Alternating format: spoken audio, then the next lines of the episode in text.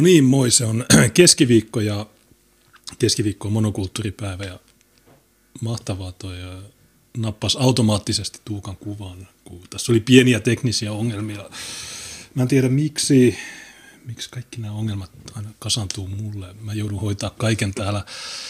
Okei, niin täällä on, Tiina tulee kohta, ää, niin meillä on laaja kasa käsin poimittuja laatuaiheita, jotka Tuukka on toimittanut meille. Niin, Ky- no, kyllä vain. Ja... Niin, sanon niistä. Niin, mä tuossa tein nopeaa listausta ja mä huomasin, että mä sain heti kahdeksan aihetta rapsuteltua ja tuota, nyt huomasin, että kaksi vielä uupuu ja me eletään semmoista, semmoista aikakautta, semmoista kevättä, että me joudutaan pitää joka päivä monokulttuuri, jotta me voitaisiin käydä ihan kaikki aiheet läpi, koska nyt on käynyt jotenkin niin, että Hesari ja Yle ja myös monet ulkomaalaiset laatujulkaisut, ne on laittanut niin kuin hyntyyt yhteen, että nyt pistää täystykitys päälle, että ei ole yhtä päivää, jolle se pääsisi lukemaan jotain tosi sakeaa. Ja tietenkin jokaisella lähetyksellä on tuota, omat painotuksensa, ja jotenkin mä olen huomannut, tai ainakin jos katsoo chattia, että aina kun mä olen mukana, niin aiheet on kaikista sakeimmat. Niin se on tälläkin kertaa ja voi kuulla, että sitä sakeutta löytyy. Täällä on muun muassa afrikkalaista taloustiedettä. En mä en ole itse asiassa lukenut tätä artikkelia. Olen vaan kuullut, että se on niin hyvä, että Tiina on lukenut sen kolme vai neljä kertaa. Ja eikä vieläkään usko sitä todeksi. Se on pakko olla hyvä. Sitten tuota MTV3 kerrotaan, että simppaus on hyvästä, ja mä kävin tarkastamassa jutun faktat, se, se ei ollutkaan ihan niin hyvästä. Öö, sitten juutalaiset eivät ole ihan täysin tietoisia siitä, että ovatko he vähemmistö vai ei. Tätä on BBCllä, eli brittiläisessä tuota, yleisradiossa käyty tätä keskustelua. Sitten Ylen kirjeenvaihtajan mielestä Yhdysvalloissa on tapahtumaisella väestönvaihto, ja tämä tuota, haittaa erityisesti republikaaneja. Sitten vähän ikäviä uutisia. Saksassa AFD on nytten tuota, julistettu ääriliikkeeksi ja tämän perusteella Saksan liittovaltion poliisi pystyy myyräämään ja soluttamaan ja seuraamaan kyseisen puolueen sähköpostiliikennettä.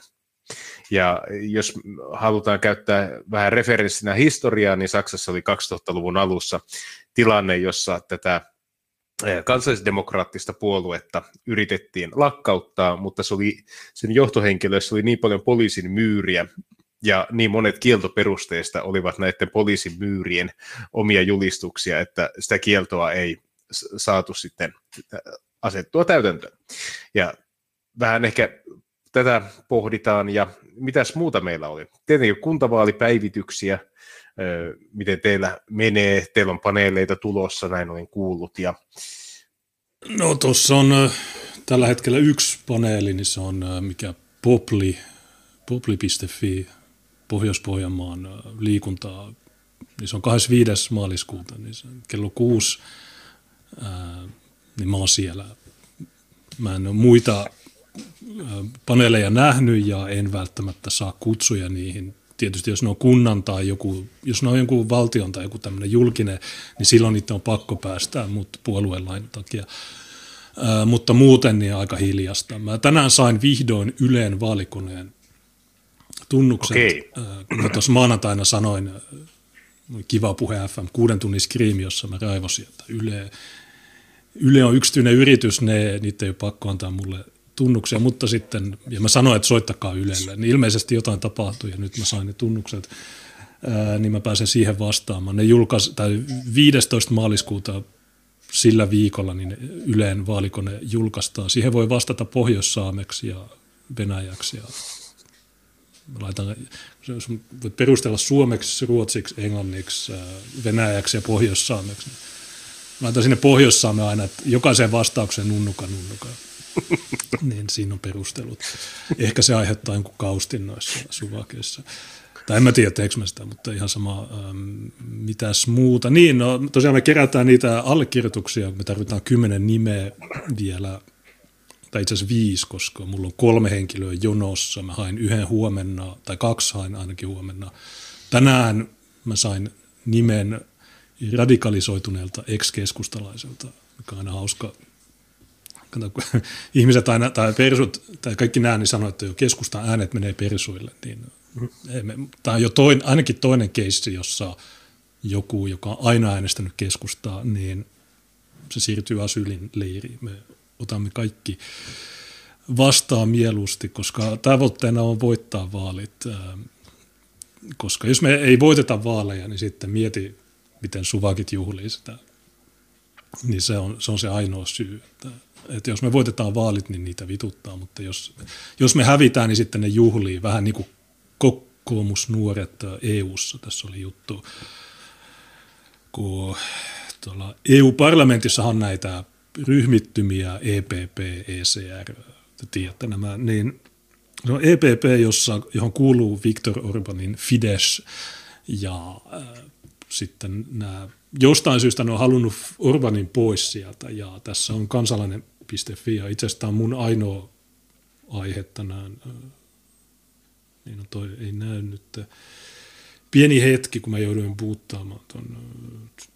Tuossa kansalainen.fi kertoo, että Fides jättää EPPn, koska sinne tehtiin muutoksia niiden sääntöihin ja sitten ne vaan sanoivat, että okei, te ette halua meitä, me lähdetään pois, piste.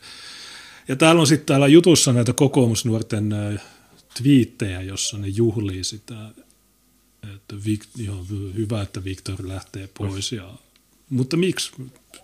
Mitä Orban on tehnyt väärin? Mä en, Joidenkin mielestä se on liian suvakki tai sillä on kytköksiä sionisteihin tai jotain, mutta se ei varmaan ole kokoomusnuorten ongelma. Niin äh, miksi, miksi, miksi kokoomusnuoret vihaa Orbania? Onko ne käyttäytynyt huonosti? Ainoa kausti oli se, kun Brysselissä se yksi parta jäbääni oli äh, mutta muuten, muuten no, en ole nähnyt. Musta tuntuu, että kokoomus, niin, musta tuntuu, että kokoomus ei hirveämmin varmaan sitä sateenkaaripuoltakaan vastusta. Mutta ehkä siinä on vaan se, että kun kaikki muut EPPssä on kunnon liskoihmisiä, niin ainakin Fides vaikuttaa siltä, että he eivät ole liskoihmisiä. Liskoihmisillä tarkoitan siis tämmöistä limasta, stuppimaista, tuota, juuretonta el, niin kuin kosmopoliittisen eliitin edustajaa, joka vierailee joka kuukausi eri maassa ja tuota, joka haluaa, että hänen lapsensa puhuvat äidinkielenään englantia, tai vähintäänkin viittä tai kuutta kieltä, kunhan yksikään niistä ei ole sen maan äidinkieli, missä vanhemmat ovat itse syntyneet. Eli kaiken, kaikkiaan tämmöisiä pahoja ihmisiä. Ja minusta tuntuu, että Fidesin eh, niin kun, näkyvät tahot ovat pitkälti kansallismielisiä, ja heitä ei sen suuremmin kiinnosta mikään tämmöinen yleinen liskoilu. Heitä kiinnostaa se, että Unkarilla menee hyvin, ja ne imevät kaikki fyrkat, mitä vaan EU heille tarjoaa. Ja ehkä tämän kaltainen kotiinpäin vetäminen, niin tämä on sitten kokoomuslaisille liikaa. Niin, tässä sanotaan, että EPP on menettänyt itsenäisyytensä ja sitä ohjataan vasemmalta. Urban huomautti, että EPP maahanmuuttomyönteisellä siivellä oli halu liittoutua vihreiden, liberaalien ja sosialistien kanssa. He tietävät, että Fides ei koskaan hyväksy tätä. Ja hän myös muistutti, että EPP ei ole enää se sama vahva puolue, mikä se oli Saksan Helmut Kohlin aikoina niin äh, base, tai siis just näin pitää toimia, että jos kuvitellaan, että persut olisi tuossa tilanteessa, niin, niin mä haluaisin, että persut sanoo, että okei, no te ette halua meitä, no ihan sama. Mutta Suomessa tilanne on, että persut sanoo meille, että ne ei halua meitä, niin mä en tiedä ää, miksi, mutta näin, näin se ikävä kyllä on ja me ei voida sille mitään. Niin, niin että tuostakin näkee, tuostakin näkee sen, että koko tuo jako vasemmista ja oikeisto, niin se on aivan turhaa niin kauan, kun puhutaan näistä maltillisista tai tolkun vaihtoehdoista, koska tuossakin näkee heti, jos puhutaan maahanmuutosta. Joku semmoista, joka niin kuin muuttaa koko Euroopan yleisilmettä merkittävällä tavalla, niin vasemmista ja oikeisto ihan samaa mieltä kaikista kysymyksistä. Ja jos on pakko, niin ne liittoutuu välittömästi sitä kansallismielistä tahoa vastaan. Niin sä... Et jotenkin, jotenkin se, että jos niin pitäisi vaalista tehdä äänestyspäätöksiä, että äänestäksä liskomiestä vai äänestäksä niin kuin punavihreää suvakkia, niin niin, sähän näit ei se ole mitään eroa keskenään. Kirsi Pihakaustin näitä, niin, Joo, kyllä. Niin, tota, ketkä tuli kannattamaan Kirsi Pihaa? Iris Suomelaa, äh, Silvia Modig. Äh, Veronika Honkasalo. On, ka, ka, niin kuin, kaikki muut paitsi kokoomuslaiset. niin, niin tota, mikä tämä juttu on. Että Kirsi Pihahan, ei siitä sen enempää, mutta tosiaan joo, nämä kuntavaalit, niin nämä on, nämä on hauskoja, kun sä katsot tuota sekoilua. Tänäänkin Tiina Bongassa Oulun Puskaradiosta jonkun demarin, joka sanoi, että minä ilmiannan kaikki, jos, kaikki kommentit, joissa puhutaan karnale, karnalaivoista. Vai niin? Ja sitten Vantaalla oli joku demari, joka itki, että, että joo, nämä toimeentulotuet Vantaalla, niin ei Vantaa maksa niitä, vaan Kelaa. Niin ehkä mun ei tarvitse kampanjoida näissä vaan. Mä sanon vaan, että kattokaa noita. Se on joko noita tai me, niin haluatteko te noita? Että, tai en mä tiedä. Jos, jos ne äänestäjät, jotka ymmärtää asioista, niin ne automaattisesti tulee meidän leiriin. Eikö se ollut se supereeppinen jauhotus, että haha, että suomalaiset kuitenkin lukumääräisesti on enemmän tuensaajina, siis kaupungissa, jossa suurin osa asukkaista on suomalaisia? Joo, sama juttu Oulussa, 62 prosenttia pakolaismaista tulevilla on asiakkuus sossussa. Ja ne summat, niin okei, tietysti suomalaisten osuus on, tai siis se absoluuttinen euromäärä on suurempi suomalaisilla, mutta oliko Oulussa 94 prosenttia suomalaisia, niin okei, mutta se ei, se ei paljon itse asiassa edes eroa. Se, ja jos katsoo Helsinkiä, niin sehän on suunnilleen 50-50, että puolet menee matuille ja puolet suomalaisille, niin kyllä se niin enemmän menee niille. Ainoat maa, tai kunnat, joissa ei ole tämmöistä ongelmaa. Katsot Lappia, niin ei siellä ole tätä ainoastaan Rovaniemi, Kemi, niin siellä on punaisella. Ne kuntaluvut.fi, kattokaa sieltä. Hyvää dataa Suomen perusteella. Joo, että tuokin on niin hirveän epärehellinen argumentti. Jos sä otat tuommoisen Tanta, joka sen sanoi, että joo, suomalaiset saa kuitenkin enemmän. Okei, no sitten kun me mennään Helsinkiin, missä menee jo käytännössä siihen, että niin kuin läpsyt saa noin yhtä paljon, mitä suomalaiset, ehkä varmaan pienbudissa mennään siihen, että ne saa jo lukumääräisestikin enemmän. Niin ei se silloinkaan ole mikään perustelu näille ihmisille, että okei, nyt niitä on tarpeeksi, vaan se on aina vaan lisää. Mikään taloudellinen perusta ei hidasta sitä, että saataisiin lisää läpsyjä. Niin, tai raiskauksetkin, ne sanoo, että ne suomalaiset raiskannut. Okei, mutta Helsingissä 53 prosenttia epäilyistä ja Oulussa samaa ja näin. Niin niitä on enemmän kuin me, tai siis niin kuin raiskaajis, tai jos katsoo absoluuttisia raiskaajamääriä, niin niitä on enemmän. Niin silti ei se sitten ne on vaattanut mitä sitten. Niin, nämä ihmiset vaan pelaa aikaa ja siksi meidän niin on tärkeää ymmärtää, että miten niitä vastustetaan sillä että se, se vastustus oikeasti tuo meille niitä ihmisiä, jotka on kyllästyneitä tähän typerään pelleilyyn. Joo, ennen kuin Tiina tulee, siis tässä on semmoisia aiheita, mihin nimenomaan toivoisin myös Tiinan näkökulmaa, varsinkin tämä Ylen naisvauva-keissi, sitä simppikeissi, kuulemma Afrikka-keissikin siellä kummittelisi, mutta tämä on muutamia hauskoja juttuja, mitä voisi ehkä käydä odotellessa. Tässä on tuota, kansauutisten aika älyllisesti epärehellinen, tai no kiehtova artikkeli. Se on vähän sieltä ylempää, mä voin linkittää sulle sen uudestaan. Joo, laita uudestaan. Mä tiedän, mitä tarkoitat, mutta... Juu, ja tuota, tämä on aika, aika, aika tuhti paketti, että ehkä meidän kaltaiset äh, valveutuneet ihmiset pystyvät lukemaan jo rivien välistä näitä juttuja.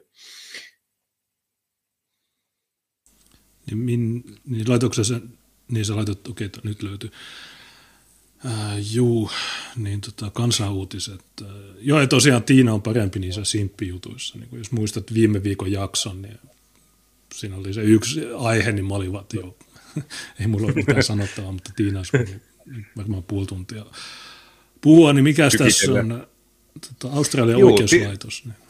Joo, semmoinen ohimennen, että Tiinahan oli Levelin haastattelussa ja sen verran, tuota, mitä mäkin pitkän pätkän sitä katoin, niin aika tuhtia tykitystä siellä oli tarjolla. Ei, ei välttämättä ole nämä haastattelijat edes tietoisia, että minkä nä, minkälainen tuota, sarja tuli sieltä lähtee liikkeelle, kun kerrankin annetaan mahdollisuus. Joo, se, se yksi, toinen niistä oli, että hei, tota, onko sulla lähde, tai mä muistan, onko se varma tästä, ja Tiina vaan jatkoi. Chatissa helppo vaaliteema, look this fools. Joo, no itse asiassa joo, on hyvä. Look this fools. Ja sitten mä laitan omaa kuvaa, mä laitan latekokkia.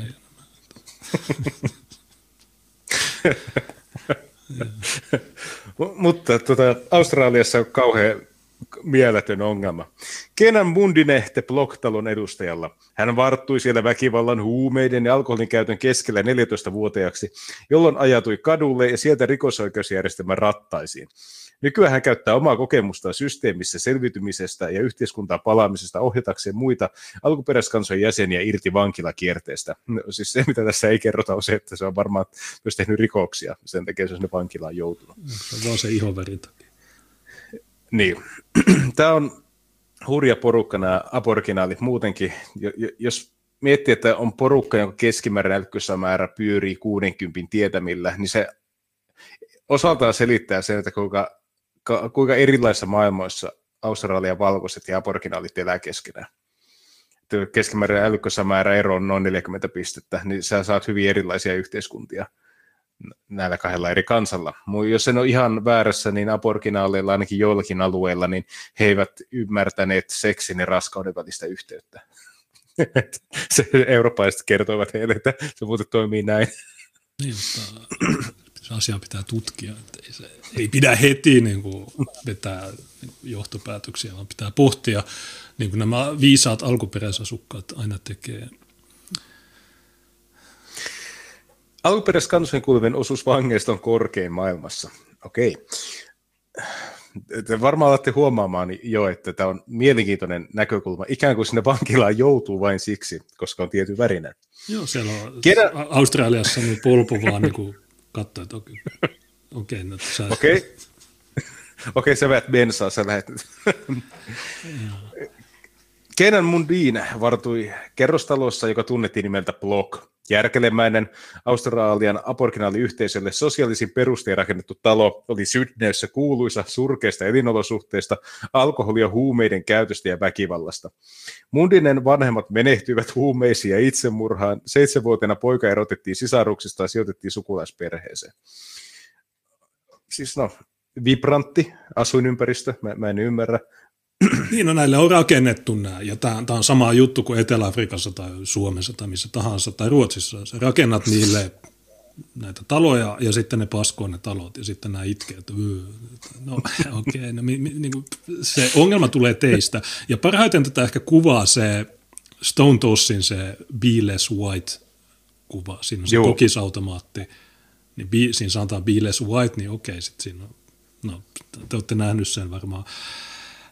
Niin ja tietysti näillä on yksi ongelma, just huumeet vähän niin kuin mustilla tai alkoholi, niin jostain syystä niin ne, ne tuhoaa paljon näiden yhteisöjä. Tai se, ei ne varmaan hirveän hyvin menestyisi, vaikka ei olisi näitä aineita, mutta kun ne on lisätty 60-70-luvulla, niin se on sitten tuhonnut kovasti näiden yhteisöjä. Että jos halutaan puhua sosioekonomisesta asemasta. Mm. Tai sama juttu intianien tai itse asiassa jopa suomalaisten kanssa, että, että, että päihteet on yksi aika tuhoava juttu tässä yhtälössä. Niin on, ja varsinkin varmaan tämmöisille kansoille, joilla on aika alhainen impulssikontrolli, niin se nopea mielihyvä, minkä päihteet antaa, niin se varmaan vie aika monella kaverilla voiton sitten verrattuna siihen, että tämmöisessä järjestäytyneessä jälkiteollisessa yhteiskunnassa, niin sulta vaaditaan kuitenkin aika paljon niin kuin pitkäjänteisyyttä ja aika kovia henkisiä niin kuin taitoja, että sä menestyt ja voit lopulta saavuttaa sen palkinnon. Mutta sitten jos olet tuommoinen abo, niin se on paljon helpompi vaan vaikka impata ja saada pääpyörälle, tulee hyvä fiilis. Tunsin, että muuten ryövättiin lapsuuteni, turvattomuuden tunne järkytti mieltäni, en pystynyt keskittymään koulussa, ajauduin suuriin vaikeuksiin. Vietin unettomia öitä miettiä, mikä tilanteeni olisi, jos vanhempani olisivat yhä elossa. Eli 14-ikäisenä päädyin kodittomana kadulle. Nykyään Keenan hyödyntää elämänkokemustaan rikosoikeusjärjestelmässä selviytymisestä. Hän onnistui muuttamaan elämänsä suunnan, kehittelee nyt luovia toiset, jotta nämä pystyisivät vapautumaan väkivallan, poliisien ja vankiloiden kierteestä. Okei, ihan, ihan hyvä, hyvä suunta. Ehkä tämäkin kaveri voisi sanoa, että perseilkää vähemmän. Se voisi olla ihan hyvä oppi monellekin. Totta kai meidän on helppo sanoa, että tämä, tämä kaveri on ollut mitä seitsemänvuotiaasta joutunut orvoksi, mutta siitä huolimatta. Australian alkuperäisasukkaat ovat maailmanlaajuisesti suhteellisesti eniten vankiloissa viruva kansanryhmä. He muodostavat vain 3 prosenttia Australian väestöstä, mutta vangeista 28 prosenttia. Monet tutustuvat rikosoikeusjärjestelmään jo nuorella iällä, joutuvat vankilaan vähäpätöisistä rikkeistä, pysyvät järjestelmän puitteissa lopun elämäänsä. En tiedä, pitääkö ihan täysin paikkaansa, koska ihan, siis vankiloihinkaan ei ihan kaikki mahu ilman syytä.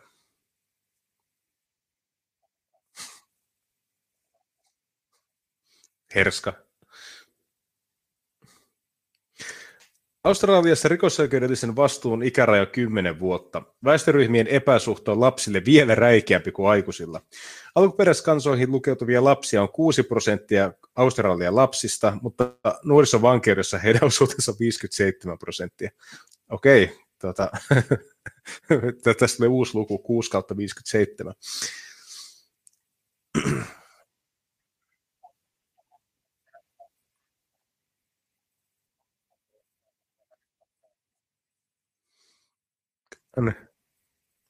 Korkea, syntyvyys.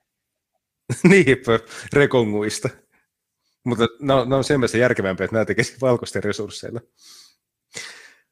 Normimmissa ikäryhmissä suhdeluku on tätäkin järkyttävämpi. 78 prosenttia 10-13-vuotiaista vangeista. Eli siellä, jos sä menet nuorisovankilaan, niin on ihan niin kuin abo-keskittymiä. Ei, siellä ei ole ketään muita kuin aboja melkeinpä. Ja Australiakin on kuitenkin semmoinen monietninen valtio, että siellä on valkoisten lisäksi, niin siellä on arabeja ja siellä on kiinalaisia ja siellä on muita pohjois-aasialaisia ja varmaan jonkin verran maureitakin, en tiedä. Mutta sitten nimenomaan nämä aborginaalit, niin nämä muodostaa 80 prosenttia tuosta porukasta. Niin se kertoo jotakin, että tämä porukka niin ei ole ehkä ihan, ihan samanlainen, mitä valkoiset australialaiset. Ai niin, ja vietnamilaiset tietenkin. Niitä on myös paljon siellä. Useimmat vankilalapset ovat jo ennen laitosta kokeneet väkivaltaa, hyväksikäyttöä, kodittomuutta, huumeiden tai alkoholin väärinkäyttöä. Onko se niin kymmenvuotiaana veät jo herskaa? Merkittävä osa pidätyskeskuksissa ja vankiloissa olevista alkuperäiskansojen nuorista kärsii diagnosoimattomasta FAS-oireyhtymästä, joka johtuu äidin alkoholin käytöstä sikioaikana. Heidän käyttäytymisensä kriminalisoiminen luo haittojen noidankehän, Australian lääkäriliiton presidentti Omar Horsit sanoo. Siis mieti, mieti mikä niinku, niinku pohja, mistä sä synnyt. sä synnyt kehitysvammaisena maailmaan pelkästään siksi, koska sun äiti vetää niin paljon kamaa. Niin, no, onhan Greta Thunberg fas. ei siinä mitään uutta tai ihmeellistä, mutta on hyvä käyttäytymisen kriminalisointi. No. No jos se käyttäytyminen on riko, rikoksia, herskaa ja tappelua, niin eikö sitä saa kriminalisoida? No, ja siis no se tietysti, en mä tiedä voiko näiden kanssa tehdä diiliä, että okei laillistetaan aineet ja mutta jos te riehutte, niin sitten putkoon, mutta kaikki muu, niin se on ok. En mä tiedä. Niin ja siis pitää muistaa, että apoillakinhan oli kolonialismin aikana semmoinen niin kuin, käytäntö, että nuo lapset otettiin vanhemmilta pois ja ne vietiin niin kuin, äh, lähetyssaarnaajien ylläpitämiin kouluihin ja niistä yritettiin kasvattaa mahdollisimman pitkälti eurooppalaisen kaltaisia ja heidän yritettiin sivistää. Niin nyt herää semmoinen kysymys, että okei, jos tämä on niin kuin julmaa, että sä otat ihmiset pois sieltä pusikoista ja sä yrität tehdä niistä samanlaisia kuin eurooppalaisista, totta kai se on siinä mielessä väärin. Ei, eurooppalaisten tehtävä ei ole tuputtaa omaa elämäntyyliä muille. Tämä on mun näkökulma. Jos ne tykkää vetää siellä puskassa ja elää mudassa, niin he saavat siellä elää. Se on heidän valintansa.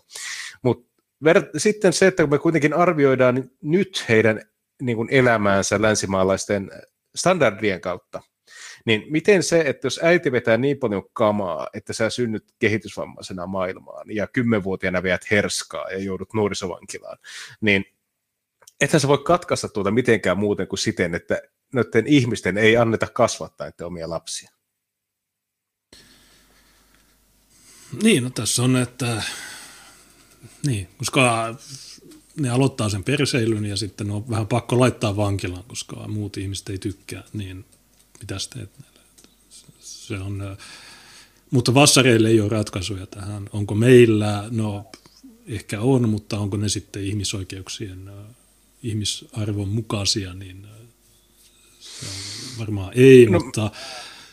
Mä, mä näkisin, että mä näkisin tuommoinen porukka, niin eh, ehkä ainoa, miten he voivat elää niin kuin, miten voisi sanoa, tavalla, joka heille sopii, niin Australiassa pitäisi lohkoa ihan semmoinen palanen, missä he muodostaisivat selvän niin kuin, täysin etnisen enemmistön, ja sinne ei saa muuttaa ketään muita kuin aboja.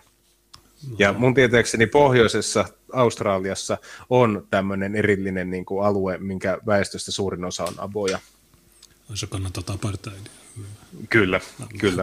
Ei noin se Apartheid vittu ruves. Mutta se olisi ehkä se tapa. Ja sitten eurooppalaiset, jotka on kuitenkin itse matuilleet sinne tuota, alueelle, niin he ne vois vaikka jonkin sortin niin kuin puitteita ylläpitää siellä, vähän niin kuin Etelä-Afrikka aikoinaan yritti ylläpitää sivistystä vähän niin kuin tämmöisen niin kuin voitelurahan turvin. Mutta ei, eihän tuommoinen niin kuin kymmenvuotiaana faslapsena äh, her, herskakoukun jälkeen nuorisovankilaan, niin se on ihan eri maailmassa, missä kaikki muut lapset elävät. Semmoiset, jotka miettii, että pääsisikö nyt vitosluokalle ja mitä tekisi sitten ala-asteen jälkeen ja mikähän lukio olisi hyvä ja mihin, mitä hän haluaisi yliopistossa opiskella. Että onko meillä tänä aamuna Rice vai Frostissa ja minkälaisia leluja niin. jouluna on, niin sitten nämä, niin ne, niillä, on eri, niillä on eri sosioekonominen asema, voidaan sanoa.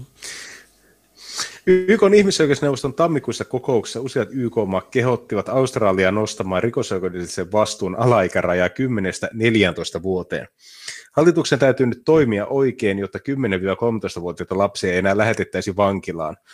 Australian ihmisoikeusasianajajien presidentti Kerry West sanoo. Ja siis tämähän on mielenkiintoinen, että ongelma ratkeaa sillä, että rikoksen syyllistyneet ei enää tuomita.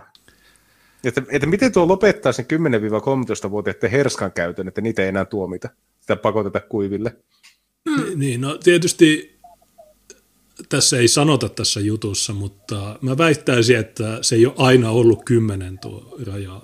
Että joku seikka on pakottanut laskemaan tuon. Suomessahan se on 15. Ähm, muualla Euroopassa niin se saattaa olla 12. Mä luulen, että Ranskassa saattaa olla myös 10. Niin jostain syystä no, se, sitä rajaa on laskettu ja siihen on johtanut siihen joku syy. Ja nyt nämä sitten sanoo, että se pitää nostaa takaisin, jotta näitä ei... Mutta mitä sä teet näille? Kun jos sä laitat ne jonnekin suvakkeen hoidettavaksi, niin ei, se, ei, se, ei ne osaa hoitaa näitä lapsia. Niin äh, onko vankila sitten ratkaisu, niin mä puhuin tästä maanantainakin, että pitääkö meidän laillistaa, niin mahdollisesti, mutta ei sekään varmaan auta pitemmän päälle, koska, koska niin, tämä on tosi vaikea kysymys, että mitä näille pitää tehdä.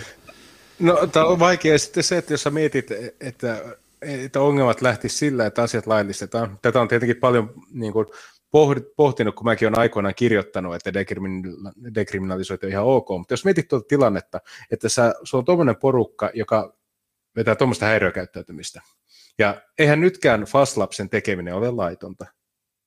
Sä voit raskausaikana vetää röökiä ja viinaa, ja sä synnytät melkoisen perunan sieltä sitten tuota, ö, omasta kehosta pihalle myöhemmin. Ei, ei sekään ole sinänsä laitonta, mutta jos se on ihan niin kuin tapaa tuottaa jälkeläisiä, viedä niiltä mahdollisuudet alusta pitäen niin kuin ihmisarvoiseen elämään, niin voiko sitä vapautta silloin olla?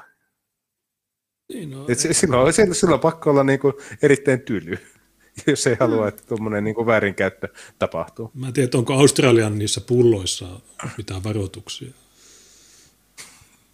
Mm. No, Britanniassa on, Ranskassa ja Saksassa on. En tiedä, onko, onko Australiassa ehkä ne vielä keksinyt, että hei, laita siihen tupakkaskiin varoitus. Että... Vuosien 2000 ja 2019 välillä alkuperäiskansojen vankien määrä kasvoi 72 prosenttia. Suuri osa vangeista on miehiä, mutta naisvankien määrä kasvaa miehiä nopeammin. Yhä kasvava osuus naisvangeista ei ole varsinaisesti vankilassa, vaan tutkintavankeudessa. Vuonna 2019 40 prosenttia alkuperäiskansojen naisvangeista. Australia on keskellä joukkovangitsemiskriisiä naisvankien määrä on viimeisen kymmenen vuoden aikana noussut 64 prosenttia. Aivan liian usein sortavat lait ja liialliset poliisivaltuudet muodostavat myrkyllisen yhdistelmän, joka johtaa yhä useampien alkuperäiskansojen naisten erottamiseen perheistään ja vankilasysteemiin tuuppaamiseen. Asianajaja Monique Hurley ihmisoikeuslakikeskuksesta kertoo. Ihmisten telkien taakse sulkeminen on vanha-aikaista ja tehotonta. Valtion täytyy investoida yhteisöjen vahvistamiseen ja rikollisuuden ajureiden heikentämiseen. No, no okei, no voiko näiden abojen Facebookia selata ja etsiä sieltä vihapuhetta, niin sitten, sitten se vangitseminen on täysin, silloin kansan uutisetkin haluaa ne vankilaan, niin olisiko semmoinen provosoidaan aboriginaalit, okei, okay, heittäkää jotain rasistista ja sitten okei, vankilaa, sitten kansautiset sanoo, että okei, no, ja tietysti vihapuheesta pitää laittaa vankilaan. Mutta siis eikö tätä More Money for Them Programs, niin eikö tätä keinoille koetettu aika monessa maassa aika monena vuosikymmenenä ilman, että se olisi erityisemmin tätä niin kuin, räiskyvää perseilyä hillinnyt? Joo, ja, ja eikö tämä kaveri... Niin.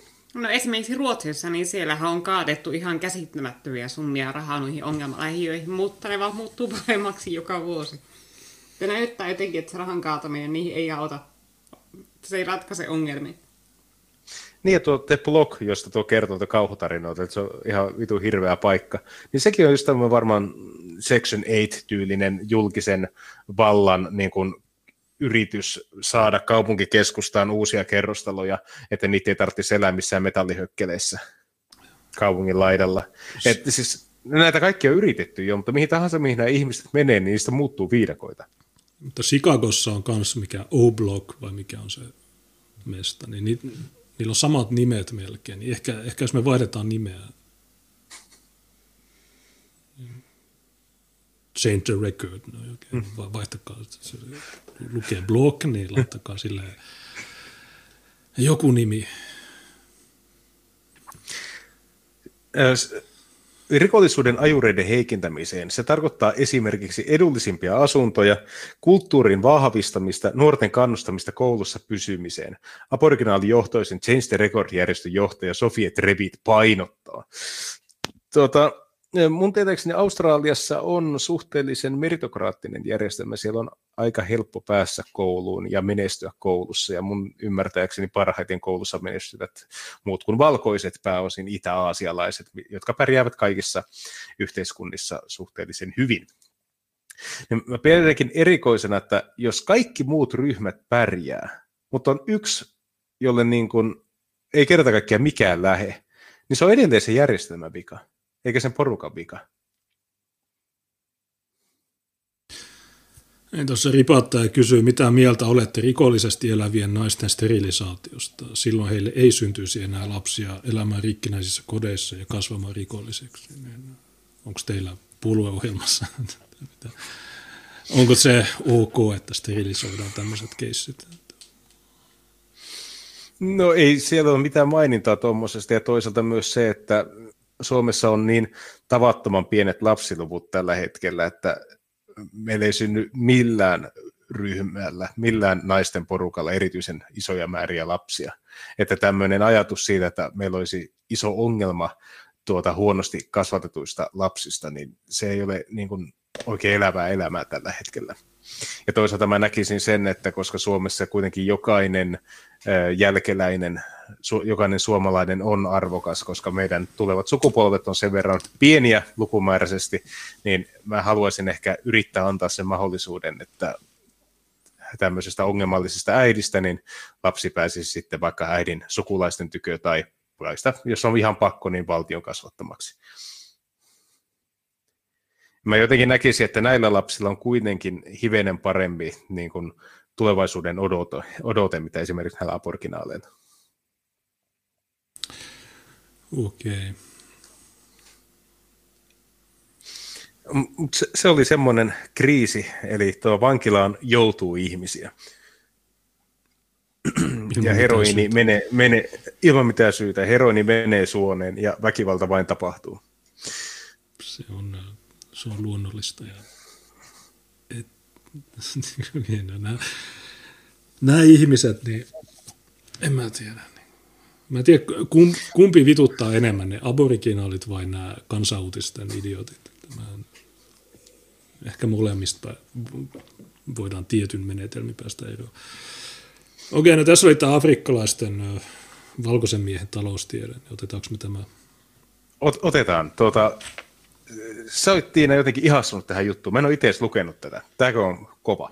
Äh, joo, tää oli jännä, että täällä on Afrikan lahja tieteelle, mutta äh, vaikka sä kuinka luet tätä juttua, sä et oikein ymmärrä, että mikä se on siis, että mitä tässä tehdään ja miten tämä kaikki edistää tiedettä.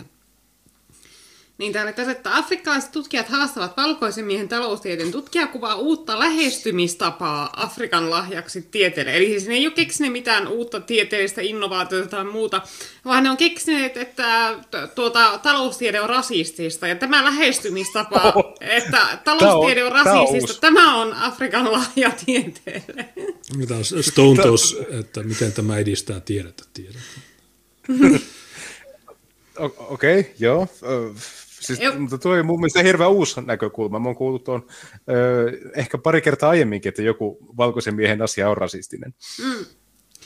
Ja täällä kuvatekstissäkin kerrotaan, että siirtymäajan vääryyksien korjaamista on vaadittu ympäri maailman. Kongoa 1800-luvulla hallinneen Belgian kuninkaan Leopoldin patsas töhrittiin Tervurenissa Belgiassa.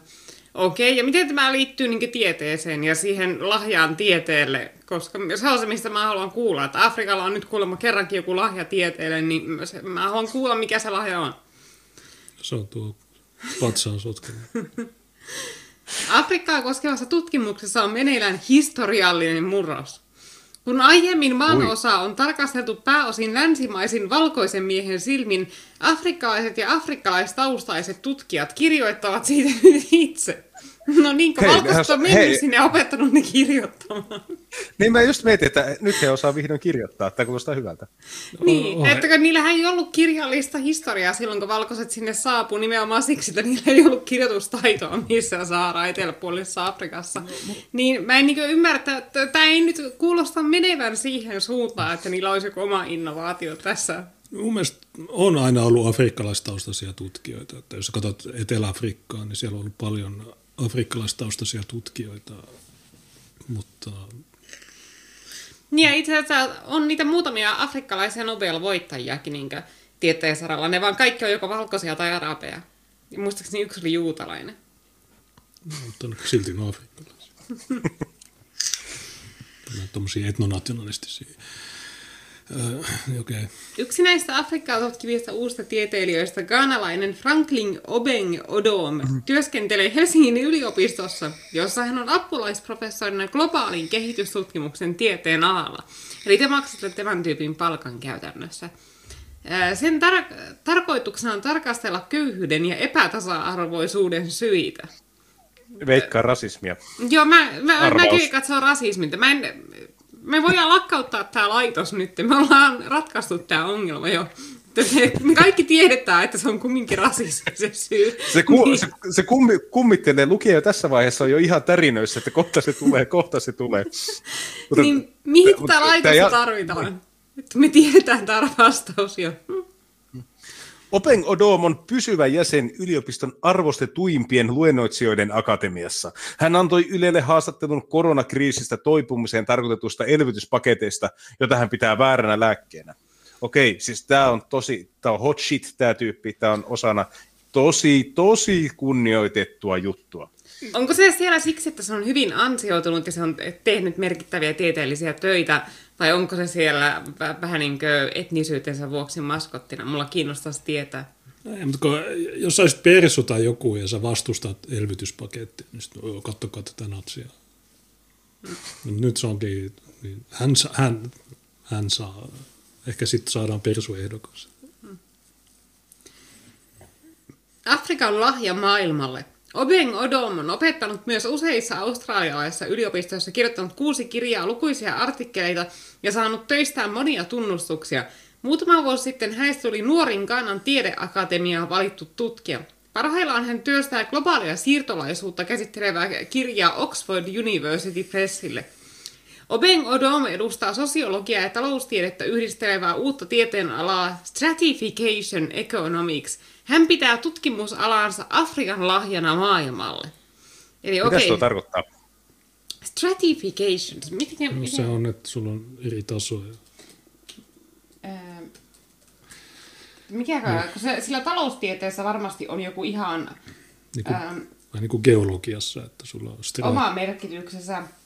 Ää, no se, mi, mä en tiedä, että tarkoittaako se sitten kategorisointia, niin kuin social stratification, vai mikä se on?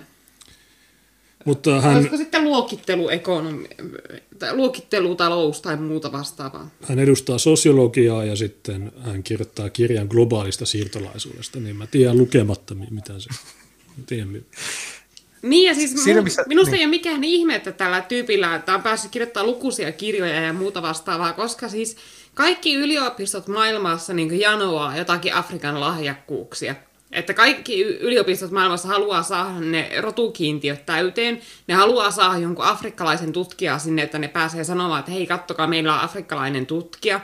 Niin ihan varmasti, jos on niin yksi, joka osoittaa edes keskivertoa älykkyyttä ja, ja, sillä, että se just ja just pääsee yliopiston, niin totta helvetissä sille on kysyntää tutkijana ja se pääsee julkaiseen kirjoja ja muuta, jos se on afrikkalaistaustainen. Koska niille on niin paljon kysyntää sosiaalisista syistä nyt kaikissa yliopistoissa. Siinä missä valkoiset tutkijat, historioitsijat, oikeusoppineet, maantieteilijät, politiikan tutkijat ja muut ovat jättäneet monumentaalisen jäljen musta- mustien traditioon, mustilla taloustieteilijöillä on ollut suhteellisen vähän vaikutusta. Tämä ala voidaankin nähdä mustien taloustieteilijöiden mahtavana vastineena. Open Odom kirjoitti viime vuoden lopulla arvostetun London School of Economicsin Review of Booksissa. Paljon adjektiiveja tässä tekstissä. Niin? Niin kuin mitään. Tämä, san, tämä, tämä kertoo, että okei, mustat ei tehnyt mitään, kaikki on valkoisten, äh, okei, sitten standing ovation, aha, tämä, tämä, tyyppi, tämä, tämä on, tämä tyyppi, tämä huomaa asioita. hän, No vertaa Oulua. hän ei... no joo. Oula ei ole huomannut tätä. Hänen edellistä kirjansa arvioineen kollegan mukaan Open Odom on onnistunut luomaan kattavan selvityksen eriarvoisuudesta Afrikan ja muun maan välillä sekä tuomaan esiin vakuuttavalla tavalla valtavirta tutkimuksessa olevia puutteita. Tässä ei ole yhtään negatiivista adjektiivia, kaikki on ylistävää. Ja silloin tietää jo, että tässä ehkä halutaan ohjata lukijaa tiettyyn suuntaan. Joo, Jos ja tässä siis olisi tässä jätetty ma- edelleenkään ei niin. niin. että mitä se on, mikä se on se niiden Afrikan lahja. Siis tämä kuulostaa, että tämä on siis kirjoittanut kirjan jossa, niin eriarvoisuudesta. Niin kuin miljoonat muut on kirjoittanut siitä, että miksi Afrikka on paskapaikka. Siitä on kirjoitettu aika helvetin paljon kirjoja. Niin että tässä ei vieläkään ole päästy sitten, miten, mi, miten tämä on ensinnäkin oma tieteenalansa ja miten tämä on Afrikan tieteellinen lahja maailmalle. Mutta ehkä, ehkä, siinä, ehkä se löytyy sitten, kun jatketaan tästä. Sitä pitäisi laittaa taustalle soimaan Circle of Life. Jostain syystä tuli tämä. Mutta Sitten Helsingin Senaatin torilla järjestettiin viime kesänä Black, Black Lives Matter mielenosoitus. Mukana oli tuhansia ihmisiä. Mä en tiedä, miten se liittyy mustaan taloustieteeseen, mustaan taloustieteeseen, mutta se on kiva, että sekin on tuonne laitettu. nämä No kun se on just, että kun ei ole mitään tie- tieteellistä lahjaa, niin ne heittää kaiken mahdollista. Että Tässä on tullut niin kuningas Leopold ja PLM ja mitä kaikkea tässä nyt on tullut. Me oltiin Oulun BLMssä, se oli todella upea. Meillä oli Edward Dutton tutkimassa aihetta. Ja, mutta tämä Helsingin BLM, niin tämä oli huono. Tai en mä tiedä, äh, siellä oli yksi somalitaustainen naishenkilö, joka kertoi, että kaikki nämä Helsingin rakennukset, niin no, me ollaan rakennettu. Hmm. Helsinki on meidän rakentama. Te, mutta monet, monet sitten äh, väitti, että ei olisi näin. Mutta, mutta Yle haastatteli niitä. Tiedettä Afrikasta afrikkalaisen silmin on melko uusi ilmiö. Jotkut saattavat vielä muistaa, kuinka muutama vuosikymmen sitten korkea arvostusta nauttinut korkeaa arvostusta. Voi, onpa, onpa rikasta kieltä. Nauttinut Oxfordin historioitsija Hugh Trevor Roper tokaisi, että ei Afrikalla ollut omaa historiaa ennen kuin eurooppalaiset siirtomaisännät veivät sen sinne. Kaikki muu oli hänen mukaansa barbaaristen heimojen asuttamaa pimeyttä. No tuohan on okay. totta, siis, koska Aika... siellähän elettiin kirjaimellisesti esihistoriallista aikaa, koska historialliseksi ajaksi äh, kutsutaan sitä aikaa, jolta on kirjoitettua historia. Niin se menee eurooppalaisten kohdalla. Että eurooppalaisten kohdallakin esihistorialliseksi ajaksi kutsutaan sitä aikaa, jolta ei ollut kirjallista historiaa. Eli kun sitten äh, siirtomaa-isännät meni sinne afrikkalaiset eli käytännössä kivikautta, niillä ei ollut kirjoittua historiaa, ne eli esihistoriallista aikaa. Eli kyllä, eurooppalaiset kaikkien määritelmien mukaan vei historian sinne, koska, ja sitä ihan samaa määritelmää käytetään eurooppalaisiin itseensä, että mi- mistä historia alkaa ja mikä on esihistoriallista aikaa. Niin, koska yksi vähän tiedetty seikka on se, että jos sulle ei kirjoitettua kieltä, niin sä et voi pitää kirjaa siitä, mitä aikaisemmin on tapahtunut, vaan kaikki perustuu siihen, että sulla on joku tyyppi, joka kertoo juttuja, ja sitten ne jutut voi muuttua tai niitä voidaan vääristää. No, okay, no meilläkin on kirjallinen historia, mutta sitäkin voidaan, tai on mahdollisesti voitu vääristellä joissakin asioissa toisessa maailmansodassa. Ja, mutta Hugh Trevor Roper, niin Jonnet ei muista, mutta hän tiputteli faktoja jo vuosikymmeniä sitten, ja tässä, tässä tämä esitetään huonona tämä on väärää, näin ei saa sanoa. Sä näet sen, tässä on journalistinen ki, kikka, että Hugh Trevor Roper, joka on oikeassa, niin hänet esitetään niin negatiivisessa valossa. Joo, ja kun siis ilman kirjoitustaitoahan ei ole kovin paljon potentiaalia mille ke, millekään kehityksellekään, koska kirjoitustaitohan nimenomaan on se, mikä mahdollistaa esimerkiksi tieteen ja teknologian kehityksen, koska kai, joka sukupolven ei tarvitse keksiä kaikkea itse ja ei olla kuulopuheen varassa, vaan on oikeasti keinot kirjoittaa ylös kaikki tieto, mitä se yhteisö on eri sukupolvien varrella kerännyt niin se tieto on sitten tallessa. Sitä ei, se, ei, se ei tarvitse mennä jonkun ihmisen kuulopuheen varassa. Että mä veikkaan, että jos esimerkiksi länsimaista lääketiedettä tehtäisiin ilman kirjallisuutta, että se menisi niin yksittäisten ihmisten muistin varassa, se lääketieteen opetus, sen sijaan, että se menisi ylös kirjoitetun tiedon varassa, niin se olisi aika paljon heikkolaatuisempaa tiedettä kuin mitä se tällä hetkellä on.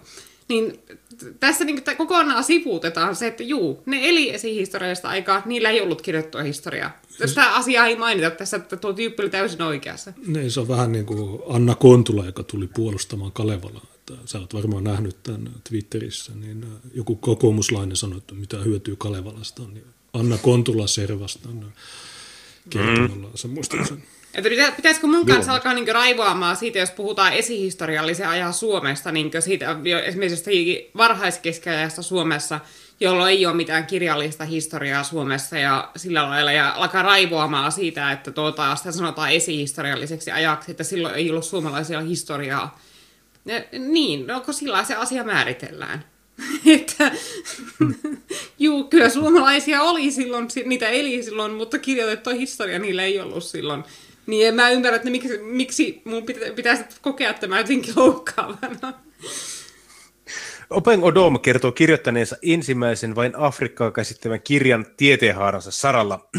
Hänen mikä mukaansa se, koulukunnan... Tässä, ei vieläkään selity, mikä, mitä se tieteenhaara tekee. No, se on sosiologia. Ei, hei, hei tämä tyyppi on supermakee, tosi kunnioitettava. Se on, kaiken mitä se on tehnyt, niin se on onnistunut. Niin on nyt kuule hiljaa siellä. Tähän se meemikuva, mukaansa... se meemikuva Iris Suomela tai joku niistä muijista, joka sanoo, että katsokaa, hän on musta mies. Mm. Hänen mukaansa koulukunnalla voisi olla paljon annettavaa eriarvoisuuden, ilmastonmuutoksen siirtolaisuusongelmien parissa kamppailevalle maailmalle. Afrikkalainen tiede jää hänen mukaansa useimmiten sivuun vakavasti otettavien tieteilijöiden keskuudessa. Johtuisiko se niistä parantavista suoloista, että, että esimerkiksi kun tuota Turun yliopistoon tuli tämä afrikkalainen tiede, niin sinne tuotiin mukana niin taikasuoloja, joilla poistetaan semmoista pahaa jujua ilmasta, niin suojellaan tuota työpaikan mustia naisia taikasuoloilla, niin voisiko se olla syy sille, että miksi sitä ei ole otettu kauhean vakavasti? Ne, ne, se olisi aika kova, että olisi niin pop, poppatieteiden maisteri ja sitten olisi tämmöinen, niin kuin, jolle ihan, kes, ihan keskeeruun riitä, niin olisi niin ammattikorkeakoulutason poppamistaidot ja semmoinen 240 opintopistettä. Niin, tai, tai... Erilaisia kurssituksia, että li, liskon pään käyttäminen, pään pienentäminen ja tuota, Alviinojen hyödyntäminen ja... Palavat niin, a, Aitsista parantuminen suihku, suihkussa käynnin avulla ja kaikkea tämmöisiä niin tosi haastavia kursseja, että mikä on veden lämpötila, kun meet siihen suihkuun ja ai, tämä on paha, en, en ole yhtään perehtynyt tähän tenttiin. Mm. Etelä-Afrikassa perhe raiskas krokotiili, mutta siinä kuuli, kuuli sekin oli afrikkalaista tiedettä. Ää, mut, niin, ja sitten Afrikassa on myöskin liikkeellä toisen, toinen hyvin vaarallinen niin uskomus HIV, että seksi neitsojen kanssa parantaa niin HIV, mikä on johtanut siihen, että siellä raiskataan vauvoja, koska niistä voi olla varma, että ne on neitsyitä. Niin... No onko sulla lähdet? Vois, voisiko olla, että tämmöiset asiat liittyy siihen, että miksi niin afrikkalainen tiede ei ole tehnyt niin semmoista rakettimaista nousua maailman Ta- tiedekentällä? Mä näin äh, Tansaniassa, niin se niiden pressa on äh, koronadenialisti, kun se sanoo, että koronasta paranee rukoilemalla. Niin Tansania on hieno valtio, jonne Suomi on dumpannut vähintään 6 miljoonaa euroa joka vuosi ja käteen jää sitten tämmöiset äh, jutut. Mutta joo, en mä, en mä, mä en halua dissata näitä, mulla on riittävästi tuomioita. Eikä Open Odom ole näkemyksinen yksin. Brittiläisen Oxfordin yliopiston Afrikka-tutkimuksen apulaisprofessori Simukai Chigudu huomautti hiljattain, että lähes kaikki Britanniassa Afrikka-tutkimuksessa vastaavat ovat edelleen valkoisia. Maa yliopistojen henkilökunnasta joka kolmas on ulkomaalainen, mutta yli 20 000 professorista vain noin 140, eli alle prosentti, on mustia. No, kun mä en näe ihon väriä, niin mistä, mistä tämä on? Niin, kuin... niin voisiko se johtua ensinnäkin siitä, että tässä puhutaan enemmistö valkoisesta maasta, ja sitten jos sä katsot näitä mustien ja valkoisien kellokäyriä, että ku, kuinka paljon niin näissä kummassakin väestöryhmässä on sellaisia ihmisiä, jotka on riittävän älykkäitä olemaan yliopistoprofessoreita, niin ehkä se löytyy sieltä jostakin se selitys siihen niin mustien professorien vähyyteen. Niin, ja siis mun mielestä ajatus siitä, että äh, mustia tieteenaloja tai mustaa historiaa tulisi tutkia pääosin mustat itse, niin mä tykkään tästä ajatuksesta hirveän mm. paljon, mutta jos, sitten jos mä kääntäisin niin, että tulisiko valkoisuutta tutkia ainoastaan valkoiset eikä esimerkiksi juutalaiset, niin se ei kuitenkaan toimi toisin, Joo. toisin päin. Sä löydät sä löydät hy- hyvin paljon etnisiä vähemmistöjä, jotka kyllä on valmiita kertomaan, mitä valkoiset ovat ja mitä valkoisille tulisi tehdä.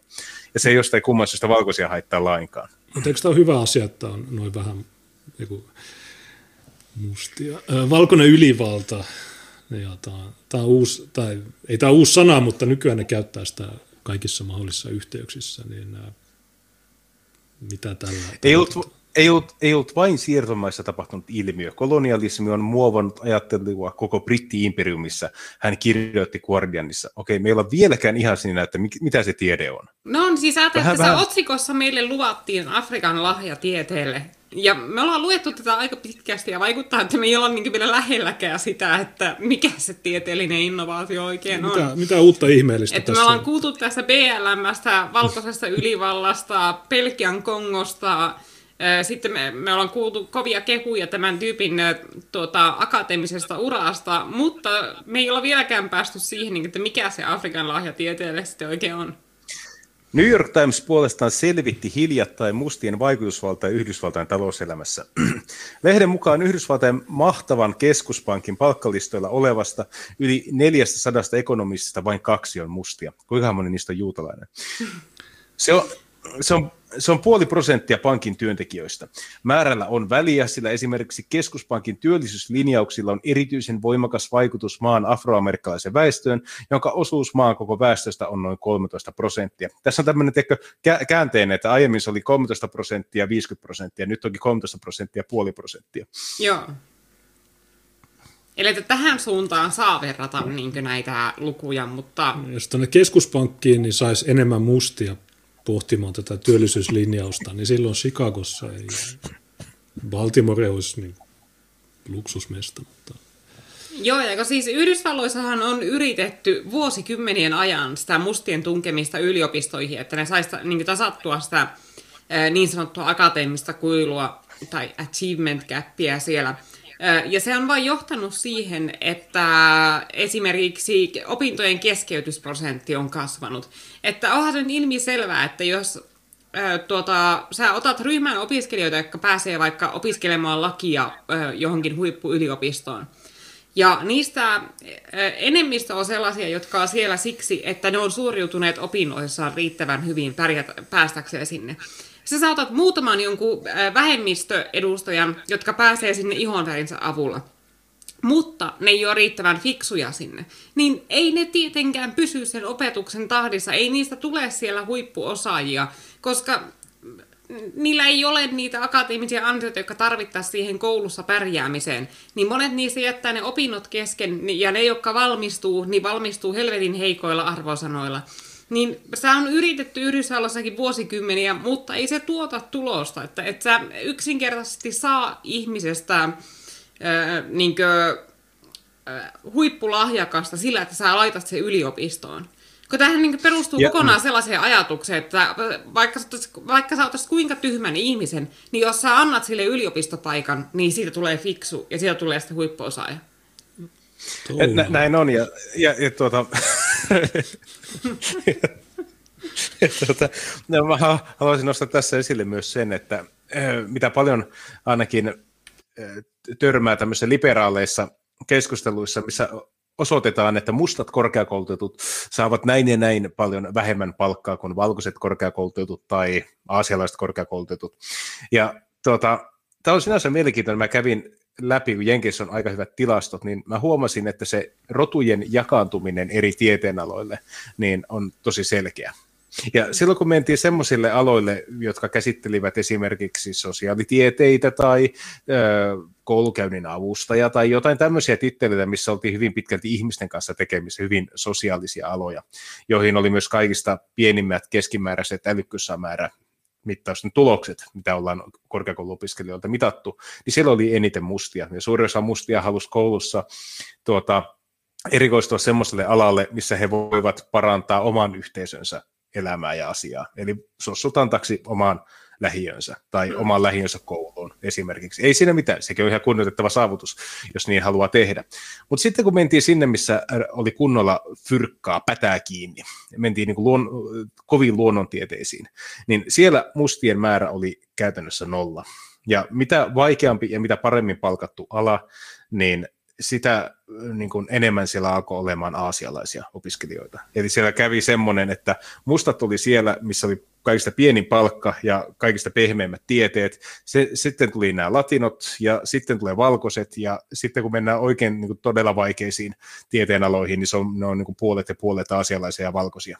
Mm. Ja oliko se viime viikolla, kun oli otsikko, että Bostonissa on lakkautettu tämä pitkä matikka, koska 70 prosenttia oppilaista on joko valkoisia tai aasialaisia. Niin. niin okei, okay, me perutaan tämä. Nyt, nyt kaikki on samalla viivalla, equity. Ää, niin. Joo, ja eräässä yliopistossa oli lakattu luokittelemasta aasialaisia vähemmistöiksi vaan oli alettu luokitella samaa ryhmää valkoisten kanssa, koska ne, toi, ne ei toimineet tilastoissa yhtään sillä miten ne halusi niiden toimivan, koska niin ne halu, halus päästä esittelemään tilastoja siitä, miten huonosti vähemmistöt pärjää suhteessa tuota valkoisiin. Mutta jos sä otat siihen ne tilastot, missä on aasialaiset, jotka pärjää helvetin hyvin, ja mustat, jotka pärjää helvetin huonosti, niin sun on vaikea selittää sitä rasismilla sitten. Että sun on vaikea sanoa, että valkoisten rasismi aiheuttaa tämän, koska ne aasialaiset pärjää niin hyvin.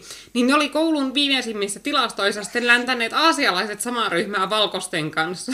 että aasialaiset on niin virallisesti menettäneet niiden vähemmistöstä. Yksi, yksi tekninen... Joo, ja hauskinta tässä on se, että tuo tapahtuu Kaliforniassa. Joo.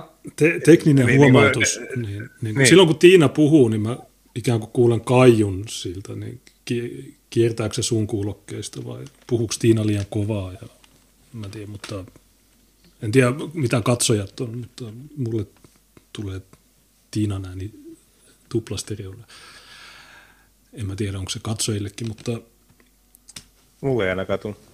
En mä tiedä. Okei, okay, no jatkakaa. No. EU-vaikuttaja vaatii Eurooppaalta sama tilit Afrikan kanssa. Oi, voi ei. Afrikkalaisten tutkijoiden esiin Marsissa on kyse nykyaikaista dekoloni... Oi vittu. dekolonisaatiosta, siirtomaavallan purkamisesta. Sen, se on pyrkimystä ottaa haltuun oma historia, murskata rasismiin pohjautuvat menneiden vuosikymmenten ideologiat. Oi, että mä, mä luulin, että tutkijoiden funktio olisi edistää sitä tieteenalaa, mitä he edustavat. Mutta ei, ei, ei se ollutkaan niin. Tämä olikin joku tämmöinen suurempi poliittinen manifesti, jonka he täyttävät. Joo, ja tosiaan me ei vieläkään ole päässyt siihen, että mikä se Afrikan lahja tieteelle on. Britannia ja koko länsi on dekolonisoitava. Se, se edellyttää aiempaa monimuotoisemman kuvan luomista menneisyydestä ja sen vaikutuksesta tähän päivään. Oxfordin Simuka Ichikudu sanoo. Ja Brysselissä toimiva vaikutusvaltainen Afrikka-asiantuntija Shada Islam puolestaan vaatii oh. Eurooppaa tasaamaan tilit Afrikan maiden kanssa. Hänen mielestään maan osien suhdetta vaivaa yhä eurooppalaisen isällinen suhtautuminen afrikkalaisiin kumppaneisiin. No, tästä mä oon samaa mieltä, että meidän pitää lopettaa se hyysyäminen. Mistä voi johtua, että on isällinen suhtautuminen? EU, EU on muutettava myrkyllistä siirtolaiskeskustelua ja kehitettävä suhteita eikä enää jatkettava avunantopolitiikkaansa, joka perustuu tarinoihin valkoisista pelastajista. Hei, Tähän islam on ihan samaa mieltä. Mä oon samaa mieltä. Mä oon sataprosenttisesti samaa mieltä. Hmm. Afrikka omillaan. Tämä on Joo. hyvä linja. Tämä, on, tämä on kerrankin jotakin hyvää sisältää Yleltä, ja ne ei ikinä pääsisi ketään valkoista ihmistä Ylelle sanomaan että tällaisia mielipiteitä. Oxfordin apulaisprofessori Zigudu sanoi, että Euroopan entiset siirtomaat, kuten vaikkapa hänen syntymämaansa Rhodesia, eivät ole enää vain osa entisten isäntämaidensa menneisyyttä, vaan peilejä, jotka katsovat, joista katsovat kolonialismin ajan haamut. Ehkä tämä Zigudu osaisi myös kertoa, että mitä tälle Rhodesialle tapahtui sen jälkeen, kun musta, musta, musta tiede pääsi valtaan siellä. Niin.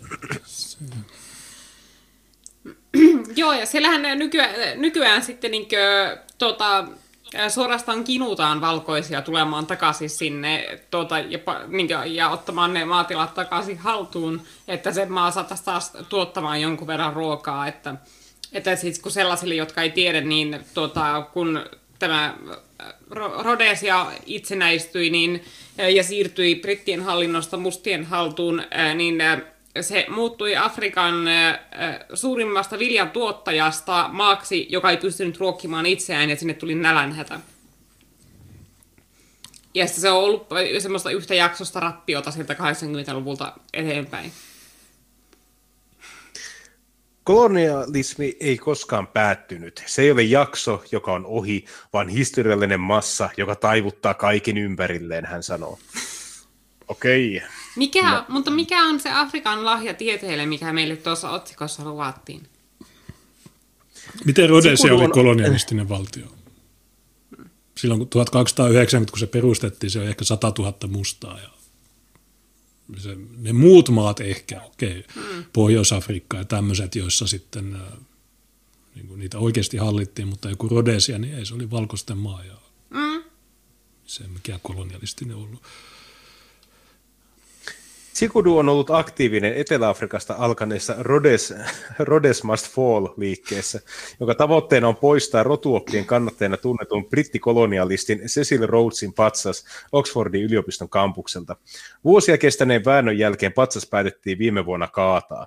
Edistys on hidasta, eikä se ole koskaan vääjäämätöntä, mutta joskus se voi vierailla jopa Oxfordissa. Sikudu näpäyttää heti päätöksen jälkeen. Siis tämä on ihan käsittämätöntä paskaa, koska Cecil Rhodes oli kova äijä. Ja siis mm. se oli sen maan viimeinen ihan oikea päämies, joka niin kuin, taisteli yksin koko maailmaa vastaan, koska britit itse hylkäsivät hänet täysin. Eivätkä tunnustaneet Rhodesiaa niin kuin itsenäiseksi valtioksi samaan aikaan, kun Neuvostoliitto ja Kiina tukivat aseellisesti kaiken näköisiä tuota, kommunistisissa ja kaikissa naapurimaissa, ja jotka sitten tappoivat tuhansia siviileitä ja ryöstivät ja tuhosivat näitä maatiloja, joita vastaan sitten nämä Rhodesian rangerit taistelivat erittäin onnistuneesti. Jos ne olisi saaneet minkäännäköistä tukea yhtään keltään, koska se oli kuitenkin täysin vihamielisten maiden ympäröimä Etelä-Afrikkaa lukuottamatta se maa, niin se saattaisi olla ihan kukoistava valtio edelleen. Mm. No, Et, teknisesti niin Cecil Rhodes perusti Rhodesian 1890, kun se oli se South African British Companyn pomo, mutta silloin kun oli ne pahimmat ongelmat, niin eikö se päämies ollut Ian Smith, joka, joka vastusti just kaikkia näitä juttuja. Että sehän julisti sen itsenäisyyden sinne 66 ja, ja näin, niin se ehkä ei Eik, niin, mutta eikö se ollut, mutta eikö se ollut brittien niin kuin, se ei ollut niin kuin, mikä se oli, tuota, se, se, onko se protektariaatti vai miksi sitä kutsutaan? erityissuojelualue. Mm, no joku semmoinen, mutta sehän, se oli myös YK-kauppasairassa, että ne ei saanut ostaa öljyä. Hmm. Niin ne sanoi, että ei haittaa, meillä on hiiltä täällä, että meidän junat kulkee. Tyyli ainoa valtio Afrikassa, missä on edes juna tai asfalttia tai bensa-asemia tai mitään. Hmm. Ei ole malaria, ei ole koleraa, ei ole mitään. Kaikki on ja ne sai sen kaiken tehtyä niin kauppasaarossa. Ja nyky-Afrikka taas saa kaiken mahdollisen avun joka suunnasta ja ne ei saa mitään aikaan. Ja se on hemmetin surullista katsoa, että kun ne tuhos Etelä-Afrikan, ne tuhos Rhodesian, ja se oli kuitenkin sitä aikaa, jolloin ei ollut tätä vitu ininää joka saatana asiasta, toi rasismi, toi rasismi. Tai silloin se alkoi se, että tämä rasismia. Ja jotenkin ne valtiot sitten saatiin murrettua, että se tosiaan se kommunistien ne sissit ja kaikki nämä, niin se vaan sitten ei ne pärjännyt niille. Niin tämä on todella semmoinen mustapilleröivä ajatus, että, että ehkä me ei voitetakaan tätä täällä. Jos tuolla meni, jos tuolla kaikki kusi jo 80-luvulla, niin mitä me voidaan täällä tehdä, mutta yritetään parhaamme. Joo, ja sä olit ihan, ihan oikeassa, mitä sanoit. Mä itse sekoitin Cecil Rhodesin tosiaan siihen Ianiin, se viimeisen päämiehen. Jep. Sitten historiallisten symbolien tuhoaminen on merkki hitaasti etenevästä muutoksesta. Näkyvimmin sitä on ilmentänyt viime vuosina Black Lives Matter-liike. Murros ei ole kuitenkaan pelkästään symboliikkaa, patsaiden kaatoa ja katujen nimien muuttamista. Esimerkiksi Yhdysvalloissa edellinen vuosikymmen oli ensimmäinen maan historiassa, joka aikana valkoisen väestön osuus koko väestöstä ei enää kasvanut. Yhdysvaltain kansalaiset saavatkin maan tilastoviranomaisten mukaan varautua siihen, että valkoihoiset jäänevät vähemmistöön läheisessä tulevaisuudessa. Okei, hei, onko Oula ottanut yhteyttä Yleen? nyt, nyt, nyt täällä niin tykitellään vaarallisia asioita. Ja edelleen, miettikääpä, se, että mitä se afrikkalainen uusi tiede on tähän mennessä ollut, niin se on ollut sitä, että ollaan saatu patsas kaadettua. Ja sitten täällä, sitten täällä todetaan, että okei, hei, Tämä ei ole pelkästään patsaiden kaatamista, tämä on myös sitä, että valkoiset jäävät vähemmistö omaksi ma- omassa maassa. Että onko tämä nyt sitä uutta tiedettä? No siis tämä, sä aina sekoitat nämä asiat, kun sä aina puhut väestönvaihdosta, joka on äärioikeistolainen salaliittoteoria. Tässä, missä on, mistä on kyse, niin tämä on demografinen muutos. Tämä ei, tämä ei ole väestönvaihto. Että... Mä tarkistan mitä termiä tuota Yle käytti, siis yhdessä Trump-uutisessaan. Otan täältä suoran lainauksen. Perinteisesti republikaanit pärjäävät vaaleissa paremmin, jos äänestysprosentti on alhainen. Lisäksi Yhdysvalloissa käynnissä oleva väestörakenteen muutos on huolestuttanut republikaaneja jo vuosia. Kun äänestäjäkunta nuorenee ja valkoisten äänestäjien määrä pienenee, republikaanien perinteiset äänestäjäryhmät hupenevat ja demokraatit vahvistuvat. Huomakkaa termi. Käynnissä oleva väestörakenteen muutos. Niin, ei väestönvaihto. Ei väestönvaihto. Ei, ei kukaan vaihda mitään. Se on vain muutos. Se on vain käynnissä oleva muutos. Sitä ei kukaan edesauta, sitä ei edistetä, Siihen ei ole niin kuin, yhtään kohdistettu rahaa tai mitään. Se vaan tapahtuu. Se on Yhdysvaltoja aina muuttanut ihmisiä. Yhdysvalloissa valkoisten väestön osuus on pudonnut neljän viime vuosikymmenen aikana noin 20 prosenttiyksikköä 60 prosenttiin. Väestökasvusta vastaavat tällä hetkellä muut väestöryhmät. Tämmöinen kuvateksti täällä. Jep ja siis jos joku kysyy, että, että mistä tuo johtuu tuo neljä vuosikymmentä, että on tapahtunut tämmöinen muutos, niin no, se johtuu siitä, että oli vuoden 64 Civil Rights Act ja vuoden 65 Immigration Act. Ja ne oli ne, oli ne tuota, lakiuudistukset, jotka aiheuttivat sen maan valtavan läpsyntymisen. Siihen pisteeseen asti siellä oli käynnissä, tai oli käytössä vuoden 2024 maahanmuuttolaki, joka käytännössä päästi maahan ainoastaan eurooppalaisia. Ja tämän johdosta mm, joku 40-50 prosenttia tuota, Amerikkaan muuttaneista olivat pohjois- pohjois-eurooppalaisia. Niin, ja sillä, pyri, sillä pyrittiin pitämään sitä, että se maa on jatkossakin pysyy pitkälle tulevaisuudessa valkoisena, koska valkoisten osuus oli siihen aikaan lähes 90 prosenttia väestöstä, ja haluttiin, että se pysyy siinä vähintään 90 prosentissa.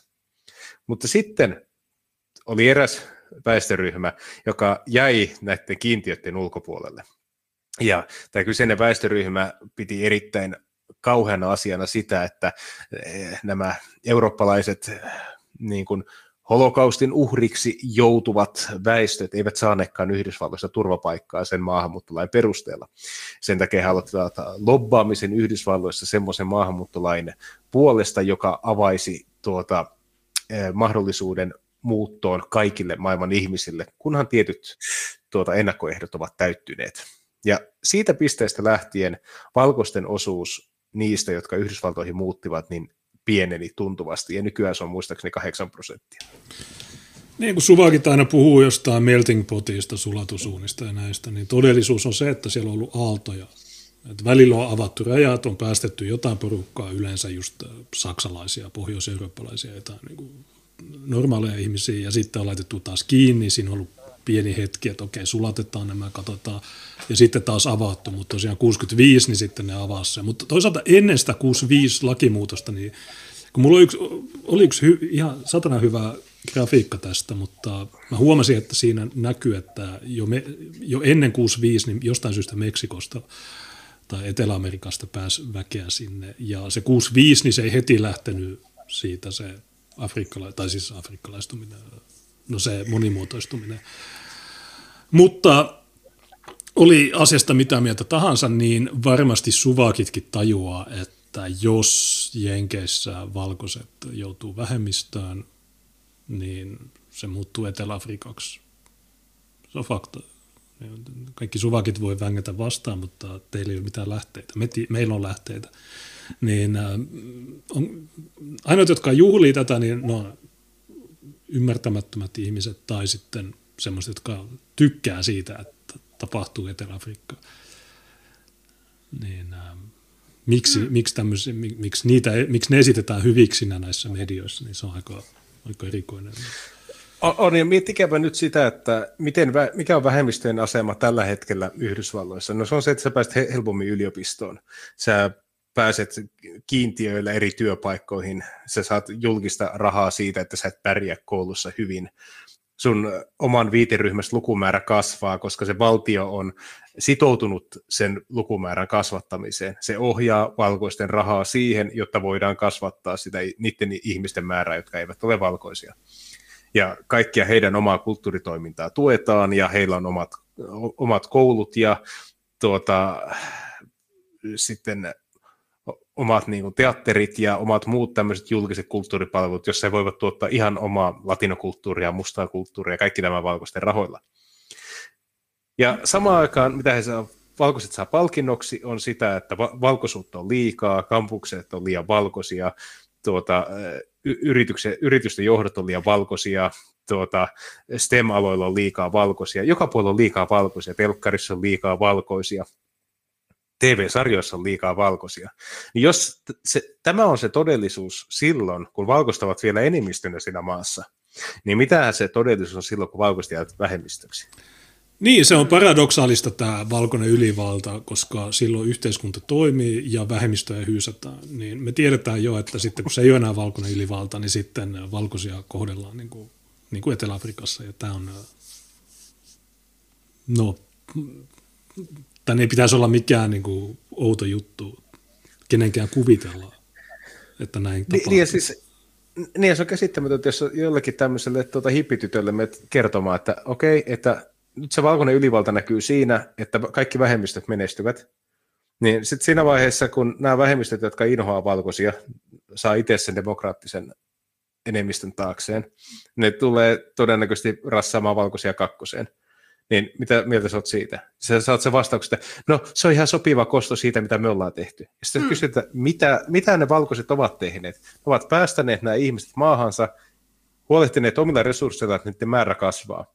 Ja sitten he joutuu niiden uhreiksi. Niin, no, niin omat, mistä se on, omat niin, mistä se on kosto? Mm.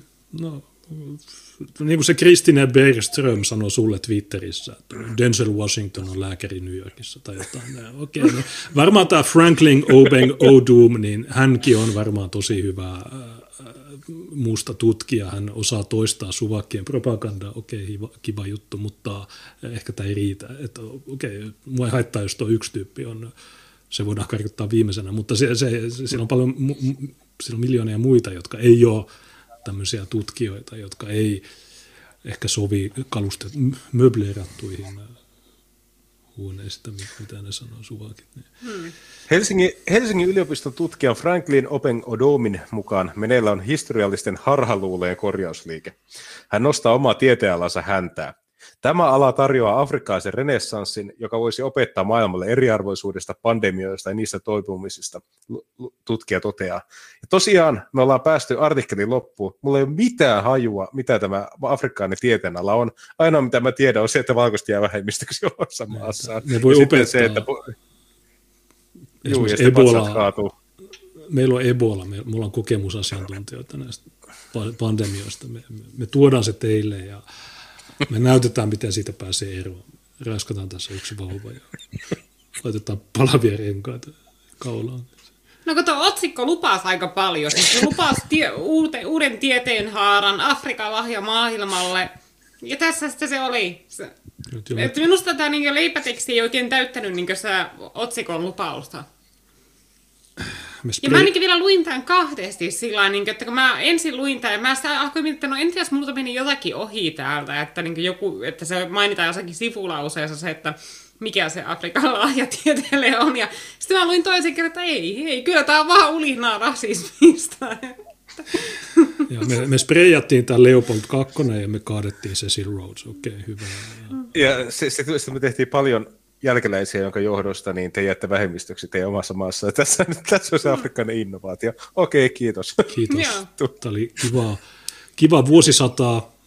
Me tuhouduttiin, tämä oli kiva, mutta äh, en tiedä.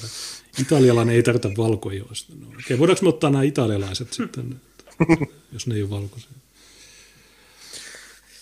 Oi herra Jumala, tämä oli aika tuhti.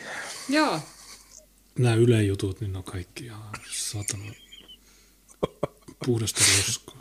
Joo, no, tämä oli niinkö, tuota, eka äh, kerta, kun näkee Ylen päästävän tuollaisia mielipiteitä, että tuossa niin ensin kritisoitiin EU-elvytyspakettia, siinä sanottiin, että kehitysapu Afrikkaan pitäisi lopettaa.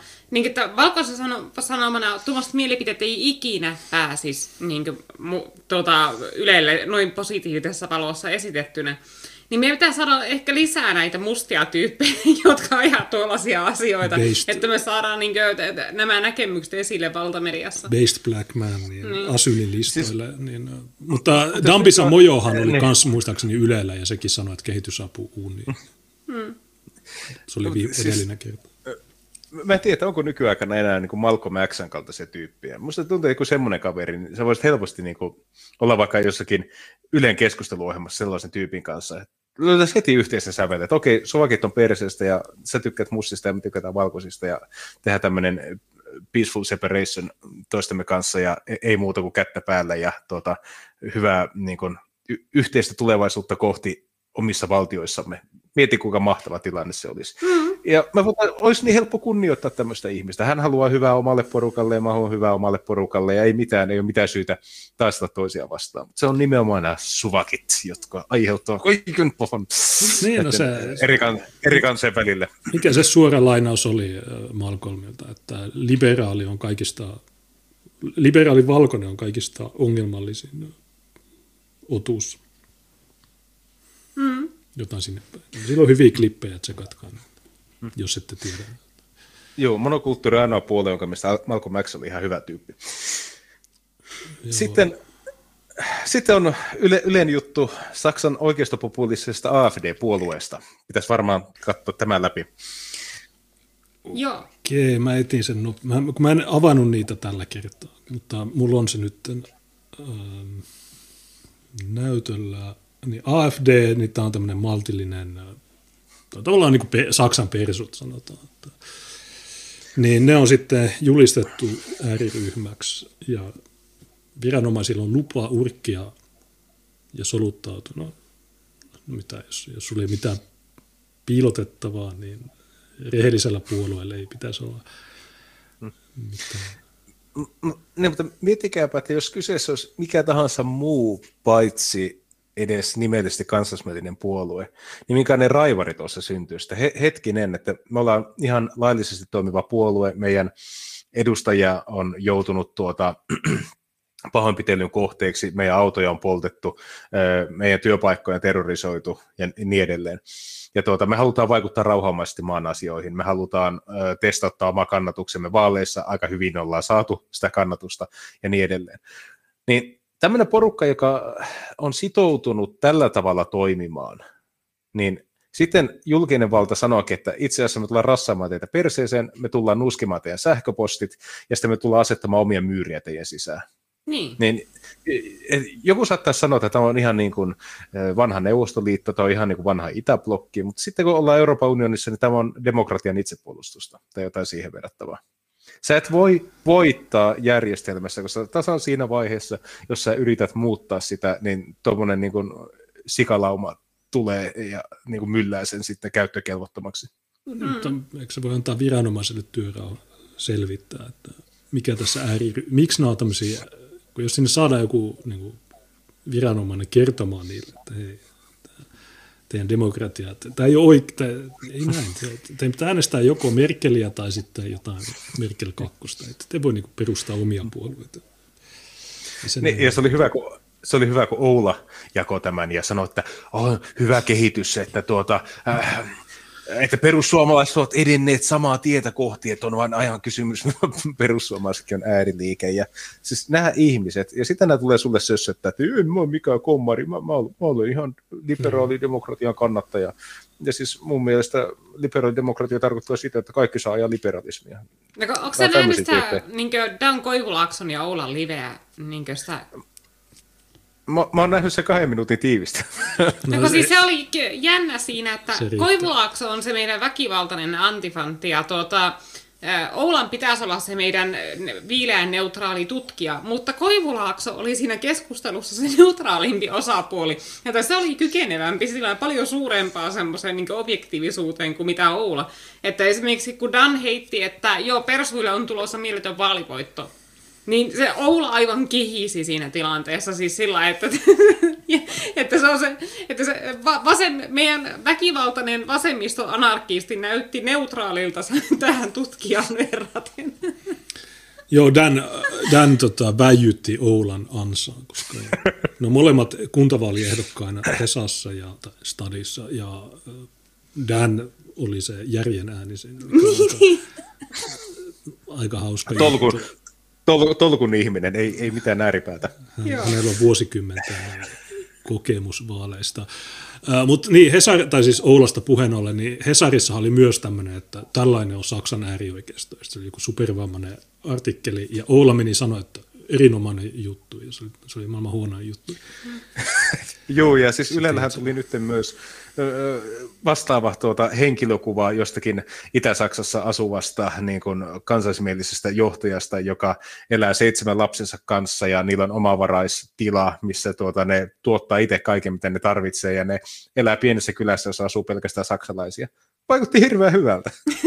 ju, ju, ju, juuri tuolta pitäisi elää. Niin pitää, mä... pitää lennättää Skopiesta ihmisiä. Muuten se ei, mutta käykää, käykää katsoa se. Ne yrittää kyllä tehdä siitä kaverista kauhean hirviön, mutta se vaikuttaa hirveän mukavalta tyypiltä. Se on hirveän niin kuin, kivan näköinen perhe mm. sen lisäksi. Saksan kotimaan tiedustelu on julistanut oikeistopopulistisen AFD-puolueen epäilyksi ääriryhmäksi, kertovat muun muassa Tagesspiel ja Frankfurter Allgemeine Zeitung-lehdet. Tämä tarkoittaa, että puolue voidaan ottaa viranomaisten tarkkailuun. Sisäministeriön alainen kotimaan tiedusteluvirasto, liittovaltion perustuslaki, suojavirasto saa oikeuden muun muassa tarkkailla AFDn sähköpostiliikennettä sekä värvätä puolueen jäseniä tiedonantajiksi. Ja jos en ihan väärässä ole, niin joskin toista lähteestä luin, että muun muassa Saksan sisäisestä tiedustelusta, niin siellä on tehty kartoituksia, että löytyykö siellä AFDn kannattajia. Eli siis se, Saksa on niin vapaa demokratia, että sä et voi toimia valtion niin kuin, turvallisuuselimissä, jossa kannatat laillista puoluetta. Joo, että tämä on sitä demokratiaa EU-mallia, että hallitus voi vain ilmoittaa, että oppositio on nyt ekstremistejä ja me saadaan kytätä niitä. No siis, jos sua ei tämä meno kiinnostaa, mutta aina mennä johonkin Pohjois-Koreaan. Tai... Mutta Asyl on myös tämmöinen koska siinä Torsos-keississä niin me huomattiin, että siellä esitutkintapöytäkirjassa oli muuan kuvakaappaus, jossa on Tiina Minä ja Juha Lindiros ja se kuva, se on selfie, jonka Tiina tai joku, joku me, ne, Tiina otti sen ja siinä on Lindiros, joka on epäiltynä tai syytettynä jopa murhasta tai sen yrityksestä, en muista kummin se Murha se virallisesti on. Niin, murha. Äh, niin se kuva on otettu 23. toukokuuta 2019 ja tämä esitutkintapöytäkirja, niin tämä on viime vuodelta 2020, niin jostain mystisestä syystä KRPllä oli tämä twiitti, jonka ne on ottanut sen kuvan ottovuonna, eli 2019, niin Joo, mä yritin kysellä KRPltä Twitterissä, että miksi teillä on arkistoituna tuolla lailla minun ö, twiittejä, niinkö? mutta en mä saanut niiltä vastausta. Tämä on ensimmäinen kerta, kun virasto on määritellyt epäilyksi ääriryhmäksi puolueen, jolla on edustajia niin liittopäivillä kuin kaikissa osavaltioparlamenteissa. Kotimaan tiedustelun mukaan äärioikeiston vaikutusvalta AFDssä on kasvanut ja maltillisemmalla puoluejohtaja Jörg Meuthilla, Meuthenilla on vaikeuksia säilyttää asemansa. Päätös on odotettu, mutta vakava isku AFDlle, erityisesti vaalivuonna, Tagespiegel toteaa. Se voi tietää vaikeuksia myös AFDhen kuuluville virkamiehille, joilta edellytetään poliittista maltillisuutta. Siis sä voit olla poliittisesti maltillinen ainoastaan silloin, jos sä kannatat oman kansas kuolemaa. Se on maltillista. Sä voit esittää maahanmuuttokritiikkiä asiallisesti, mutta jos sä, jos sä poikkeat siitä, niin sitä äärioikeisto, äärioikeisto. Vaikka, en tiedä, vaikka sä saattaisit kannattaa jotain vihreiden aloitteita, niin silti äärioikeisto, niin hmm. en mä, toivottavasti jossain vaiheessa ihmiset tajuaa, että tämä koodisana äärioikeisto, niin tämä tarkoittaa hyviä tyyppejä. Hmm. Niin kuin meidän kannalta. Ei valtion. Tiedustelu, Tiedusteluvirasto ei ole julkistanut päätöstä, mutta siitä on tiedotettu osavaltiolle. AFD on vienyt asian oikeuteen ja tiedusteluviranomainen on luvannut, että se tarkkaile kansanedustajia tai vaalien ehdokkaita prosessin ollessa kesken. Niin kannattaa luottaa. Joo, ne, ne, ne, ne ei kyllä. Joo, ihan varmasti ne ei tarkkaile, kun ne sanoo niin. Hmm? Ei, missään nimessä. AFD-edustajat ovat tyrmistyneet asian vuotamisesta julkisuuteen.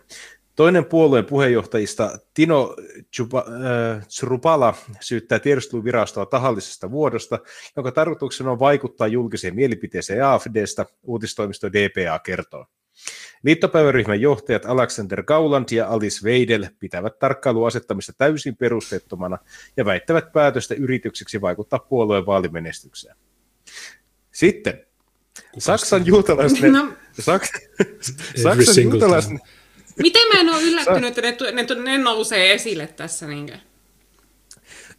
Saksan juutalaisneuvoston johtaja Josef Schuster sen sijaan kiittää päätöstä, jolla vahvistetaan AFD-muodostama uhka.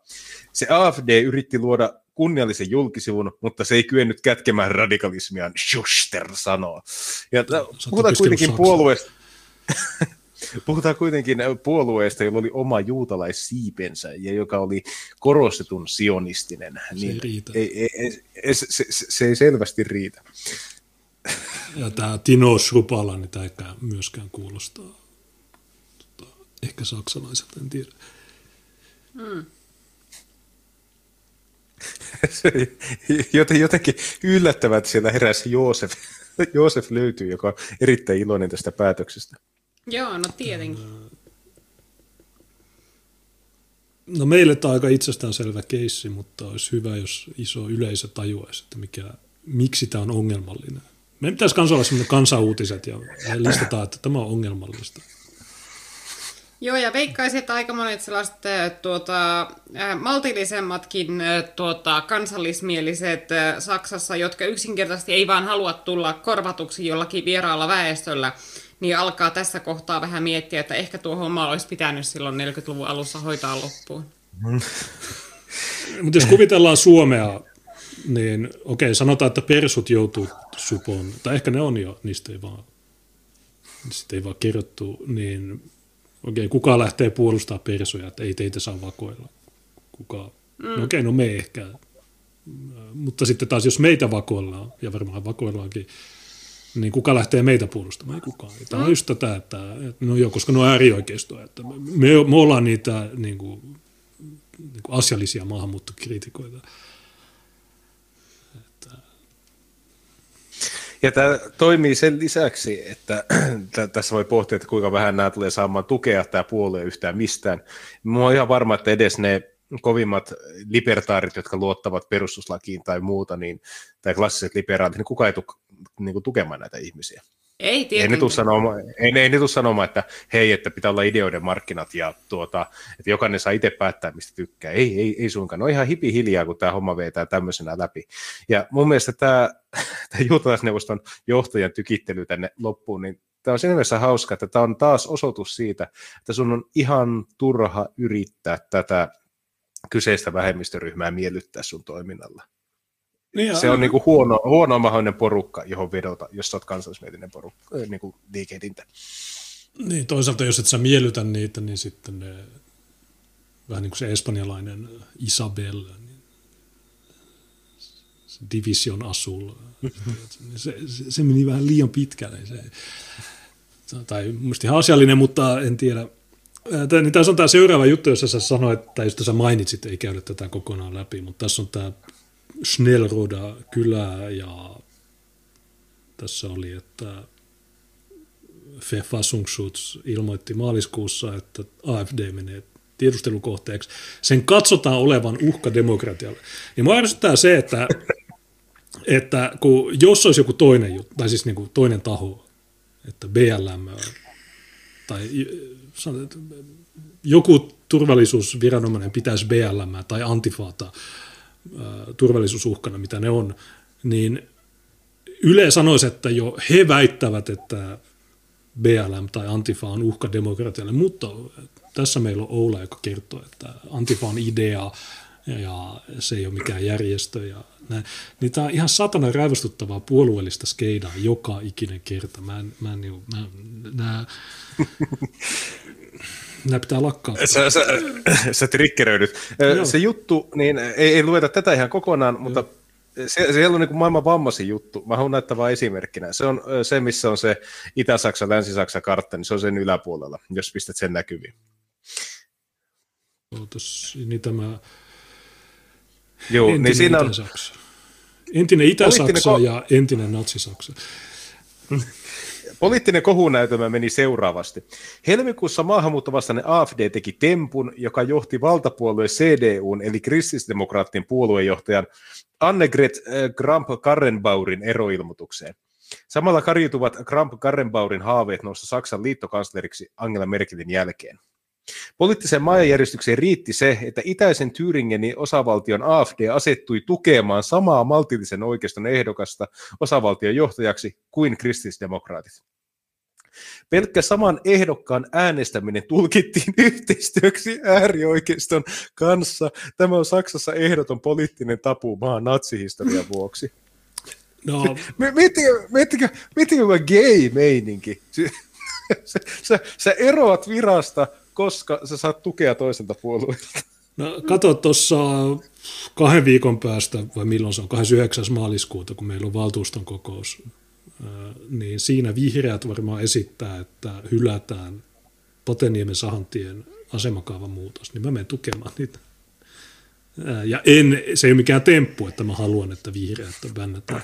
Tai haluamme sitäkin, mutta se tavoite on, että me saataisiin kaadettua oikeasti se asemakaavan muutos. Mutta sitten toinen juttu, mistä mä nytkin maanantaina puhuin, että kun meillä on Oulussa valtuustoaloitteita, niin ennen koronaa niin ne valtuustoaloitteet joko kiersi siellä salissa tai sitten siellä oli pöytä, jossa sä pääsit tutustumaan niihin aloitteisiin.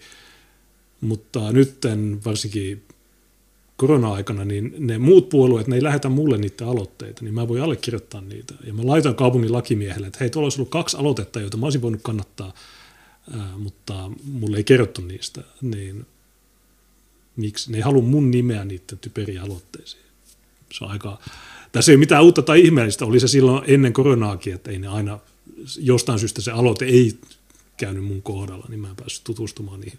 Mutta ehkä tässä on se sama ajatus, että jos mä allekirjoitan niitä aloitteen, niin se pilaa sen jutun, koska sitten Kaleva sanoi, että natsi, natsipellet kannattaa myös tätä. Niin. Mutta tässä on sama periaate, että, että se on niin, niin vammasta tuo juttu, että joo, sä et saa kannattaa, sä et saa, ja sitten ne, ja sit ne tulee ja sanoo, että sä oot yhteistyökyvytön.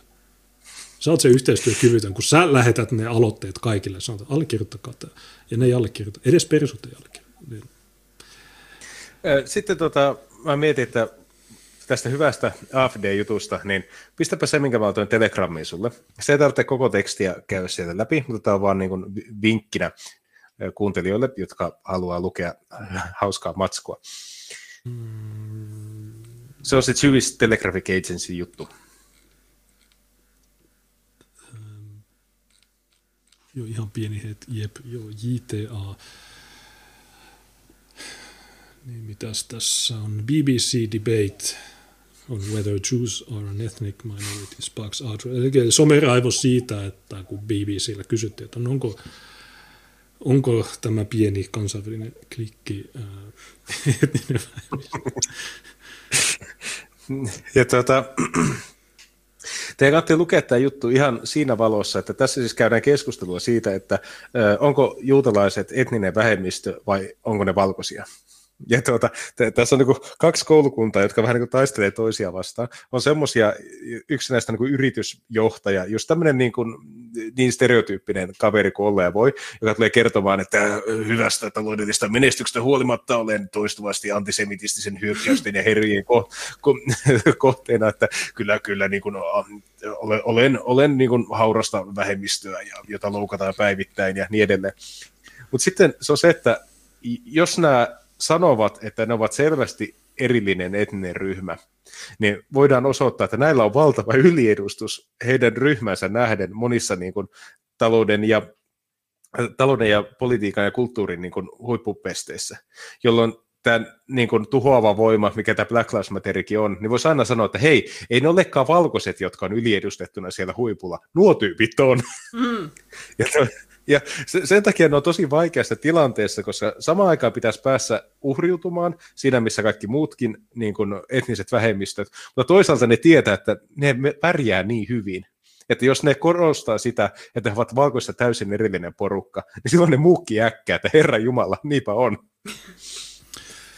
niin, tämä on tosi hauska juttu, tämä kannattaa lukea. Joo, no onko tämä Jewish Telegraphic Agency, niin tämä ei varmaan ole antisemitistinen julkaisu. Ei, tämä on, ju, ei, tämä on juutalaisten yksi niin kuin, suurimpia, tuota, niin kuin, vähän niin kuin STT, sanoisiko näin, mutta juutalaisten oma versio. Aika paljon juutalaisaiheisia uutisia, juutalaisten kirjoittamia. Täällä ainakin tämän kirjoittaja on semmoinen kuin Knaan Lipschitz, joka, joka kuulostaa hyvin seemiläiseltä, ainakin omaan korvaani. Juu. Sä olit levelissä kertonut, että näitä on erityyppisiä. On no, mitä kolme eri juutalaisryhmää. Niin, askenaisia, sefardeja ja misraheita. kolme niin, että kun jos geneettisesti halutaan sanoa, että onko ne valkoisia vai ei, niin ainakin 23andMeissa on askenatsi oma ryhmä. En tiedä, onko noista muista sitten. Okei. Mitä me otetaan seuraavaksi sitten? Seuraavaksi täällä on niin kaksi aika hyvää tyrkyllä. Täällä on tämä, tuota, johon Tiinakin oli kiinnittänyt huomiota, Anna-Sofia Niemisen kolumni.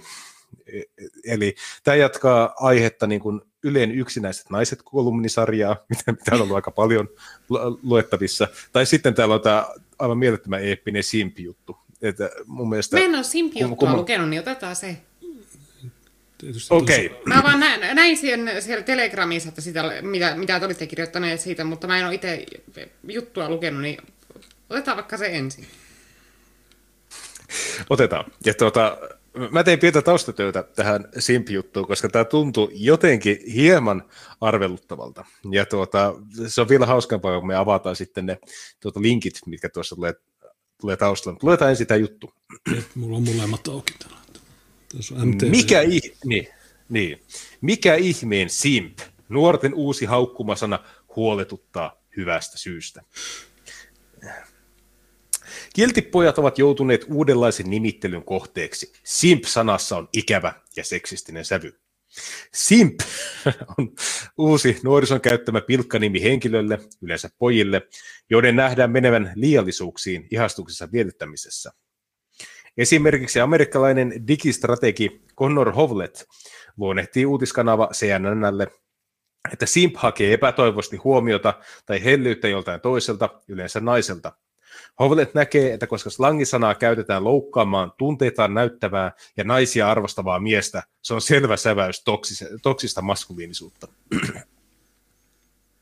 Simp-sana... Naisia arvostavaa miestä. Eli siis niin, että se- sitä käytetään niistä tyypeistä, jotka syytää rahaa jollekin OnlyFans-muijille ja ottaa niin pikapippejä saadakseen antaa rahaa OnlyFans-muijille ja muille tällaisille vastaaville niin lapatossuille. Niin en mä sanoisi, että ne tyypit on naisia arvostavia, vaan että ne on epätoivoisia. Ja että niillä on epäterve suhde naisiin. Tavallaan käänteinen valkorita. Koska siis en mä ole ikinä nähnyt ketään sellaista niin simpiksi määriteltävää, joka, jonka voisi oikeasti katsoa ihmiseksi, jolla on terve suhde naisiin. Että ne on yleensä aina sellaisia niin jotakin outoja pervoja, joilla ei ikinä ollut mitään ihmissuhteita naisiin, esimerkiksi ystävyyssuhteita tai ni- niille ei ollut naispuoliset sisarukset, ja ne ei tajua naisia ollenkaan. Ja ne naiset on niille semmoisia vähän niin vierais, etäisiä otuksia sitten, eikä ne osaa niiden kanssa toimia niin ne sitten tuota, pyrkii miellyttämään liikaa, tai sitten ne, jos, jos ne ei ole riittävän rohkeita siihen, että ne itse sitten oikeasti niin tuolla parisuuden markkinoilla yrittäisi, niin sitten niistä tulee niitä, jotka syytää sitä rahaa niille OnlyFans-muijille. Niin ja siis yleensä Simphän on tämmöinen henkilö, joka on valmis tekemään kaikkensa, jotta tämä kohde antaisi edes vähän huomiota taka, niin kuin takaisin. Ja se on niin kuin semmoista niin kuin hakatun koiran su- suhdetta to, niin kuin ihmistä kohtaan, eli semmoinen, joka tulee aina takaisin ja joka vaan niin kuin kat- pistää katseen maahan ja odottaa, että huomenna tulisi parempi päivä. Mm. Ja tuota, se ei ole naisen arvostamista, ja mun, mun mielestä tuommoista käyttäytymismallia ei, ei voi yhdistää edes naisen arvostamiseen. Mun mielestä se on vaan surullista, että miehellä on niin huono itsetunto, se on niin henkisesti murskattu, että se on niin kuin hyväksynyt sen roolin itselleen. Niin, ja kuvitellaan tämä toisinpäin. Toista, niin. niin. Että jos olisi nainen, joka käyttäytyy sillä tavalla, niin ihanoitaisiko sitä ja sanottaisiko sitä, että se on vain nainen, joka arvostaa miehiä? Vaan ei, vaan sinne sanottaisiin, että se on nainen, jolla on epäterveen alistuva suhde miehiin. Ja todennäköisesti sellaisia Yes. miehiä, jotka niin hyväksi käyttää sitä naisen alistuvuutta, niitä pidettäisiin paheksuttavina. Kyllä, ju- juuri sanomassa, että siinä nimenomaan sitä pidettäisiin hyväksikäyttösuhteena siinä Niin. tilanteessa. Simp-sana on livahtanut sosiaalista mediasta myös suomalaisten nuorten slangiin. Esimerkiksi Demi-sivustolla luonnehditaan, että simppaaminen on hieman sama asia kuin tossunnalla oleminen. Simppaamisen lyhyt historia, että mä rakastan tätä sanaa. Englanninkiel- Englanninkielessä simp-sana on käytetty jo 1900-luvun alkupuolella kuvaamaan tyhmää henkilöä, kertoo New York Times. 80- ja 90-luvuilla sanaa käytettiin loukkaamaan pehmona tai ylisympaattisena pidettyä ihmistä, erityisesti naista. 2010-luvulla räppärien käyttämän sanan omaksuivat miesoikeusaktivistit. Vuoden 2019 lopussa Simp ilmestyi nuorten suosimaan TikTok-palveluun, kertoo populaarikulttuuri-ilmiöstä uutisoiva Pop Buzz-sivusto. TikTokissa kiersi Simp Nation-haaste, jossa pääsääntöisesti teinipojat selittivät, miten he olivat yrittäneet miellyttää tyttöjä. Simp Nation oli yhteisö pojille, jotka olivat epäonnistuneet liehittelyyrityksissään. Tähän mennessä tunnistella Simp jaettuja videoita on katsottu TikTokissa 6,2 miljardia kertaa. Mm-hmm. lue myös TikTokkaa ja sai nuoret innostumaan sukupolvitatuoinnista. Symboli olikin jo varattu natseille. Joo, tää, okay. mä muistan tämän, tämä oli vittu Mikä se oli se logo? Ähm, mä en muista, mutta se oli hauska. Simpiksi haukkuminen loukkaa. Kiertäessään Z-sukupolven suussa simp on saanut myös muita merkityksiä. Sitä saatetaan käyttää vitsikkäänä ilmaisuna kivojen ja miellyttävien asioiden tekemisellä. Toisten mielestä simp on mies, joka käyttää paljon rahaa naisiin saamatta mitään vastineeksi. Termissä on edelleen ikävä ja seksistinen kalskahdus. Hyvistä teoista pilkkaaminen voi vahingoittaa nuoria. Hyvistä teoista pilkkaaminen, eli siis siitä, että sä oot niin kynnysmattona naisille, että sä luovut sun niin itsekunnioituksesta tyysti, niin se on niin hyvä teko. Että nämä seksismijutut, niin nämä on niin feminismi, että nämä vituttaa oikeasti. Että niin kuin, joo, se loukkaa. No okei, no se, sillä on tarkoitus, halutaan päästä eroon tästä ilmiöstä. Niin, mutta jo MTV on keksinyt niin, tämän näkökulman, että tämä on hyvä asia, joten hei, te vitun natsit. Ju, Juu, ja se korostuu se näkökulma vielä, kun päässään loppua kohti. Ja sitten me voidaan vähän miettiä, että kuinka niin kuin myrkyllinen tämä niin kuin, simppailun ylistäminen itsessään on. Kulttuuritoimittaja Aleksis Salusjärvi kirjoitti Yle kolumnissaan, että vastakkainasettelu sukupuolten välillä on verkkomaailmassa jyrkkä. Simp osoittaa hänen mukaansa, että koteihinsa jääneillä miehillä on loukattu käsitys identiteetistään. Nyt tulee kova. Kiltteys on arvostettu piirre. Vai niin? CNN haastattelema avioliitto- ja perheterapeutti Sean Davis näkee, että simpeiksi haukutut ovat edellä aikaansa. Vaikka nuorista ei välttämättä... Mitä vittua? Mä ainakin toivon, että asia ei ole niin. Edellä aika. Se on hirveä ajatus, niin, että kuvitellaan, että maailma, jossa kaikki miehet olisi tommosia, niin... No vähän niin kuin Galileo, Galileo että no edellä aikaansa ja värin siis Sille on syy, miksi nuo ei pärjää naisten kanssa, että miksi ne nimenomaan ei ikinä päädy saamaan sitä, mitä ne haluaa. Että kun naisetkin halveksii noita, että ei nainen ikinä pysty rakastamaan miestä, jota se ei voi kunnioittaa. Se kunnioitus on aina kaiken alku parisuhteessa tai ystävyyssuhteessakin naisen kanssa. Että jos se nainen ei pysty kunnioittamaan sua, niin ei siitä, silloin sitä ei voi tulla mitään muutakaan. Että esimerkiksi jotakin niinkö seksuaalista kiihottumista tai jännitettä tai mitään rakkautta, niin ei sitä synny, jos ei ole kunnioitusta sinne pohjalla. Ja sen takia nämä epäonnistuu, koska ne ei ansaitse kenenkään kunnioitusta. Niin mä en ymmärrä, mitä varten tätä ihannoidaan, että, että tästä tehdään hyvä juttu, että sä oot mies, joka on tuomittu epäonnistumaan parisuhdemarkkinoilla. Jota kaikki niin, halveksi. Siis, on, ja se mietit, että mikä on tämmöinen tyyppi, joka käyttäytyy näin, niin se on niin kuin se Miehet ry puheenjohtaja, se Jesse, mikä sen sukunimi on, joka saa Isa Häkkiseltäkin pakit. niin se, loppu, se lopputulos on tuo. Joo. Niin, niin, Päinvastoin pitäisi olla sellaisia artikkeleita, että netissä ja tuota, niin kuin alakulttuurissa leviää myrkyllinen, toksinen simp-kulttuuri, että vältä simp-kulttuuria. Ja sitten niin voisi olla lista, että mitä kaikkea simppailu aiheuttaa. Rahat menee, maine menee, kunnioitus menee, hmm. lopulta sä tapaat itsesi. niin, mutta, niin. No, mutta käytännössä ei, nyrkkisääntö on, että jos media hehkuttaa jotain, niin pysyä erossa siitä. Tai jos media sanoo, että tämä on äärioikeisto, niin tutki sitä asiaa. Hmm. Vaikka nuorista ei välttämättä siltä vielä tunnu, kiltteys on sekä parisuhteessa että ystävyydessä arvostettu piirre. Tässä on semmoinen pieni klangi, että ei vielä siltä tunnu, niin tämä on vähän tämmöinen, että no, kyllä sinutkin huomataan sitten, kun toinen on saanut sen 30 vuotta täyteen, mm. joka mun mielestä vähän vähättelevä tapa niin kuin sanoa niille pojille, että okei, no se käy nyt siellä chat-karusellissa ja sä, sä voit siinä kaikessa hiljaisuudessa sitten tuota rakentaa puitteet valmiiksi, että on hyvä riippumattomiin laskeutua mm. sitten kun el- elämä on koettu. Tavallaan tämän jälkeen meillä on kai se käänteinen simp kupittaalta. Niin tässä... No siinähän muuten oli kans, että kun tämä Kupittaan saksofonisti on just ottanut yhteen tämän Iisa Häkkisen kanssa kovasti viime aikoina. Ja se kävi ilmi, että tuota, mikä se syy on. Ja se oli ilmeisesti se, että Iisa ei ollut alkanut myymään pimpsaa.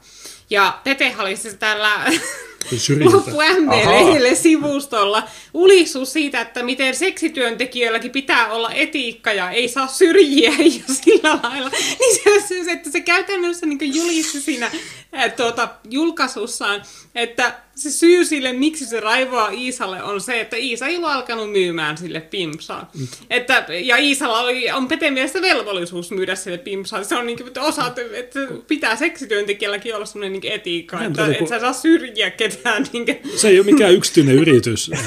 Kolo... että Pete niin kirjoitti loppu MV-mediaa siitä, että miten sillä on omasta mielestään oikeus päästä rahalla Iisan pimpsalle.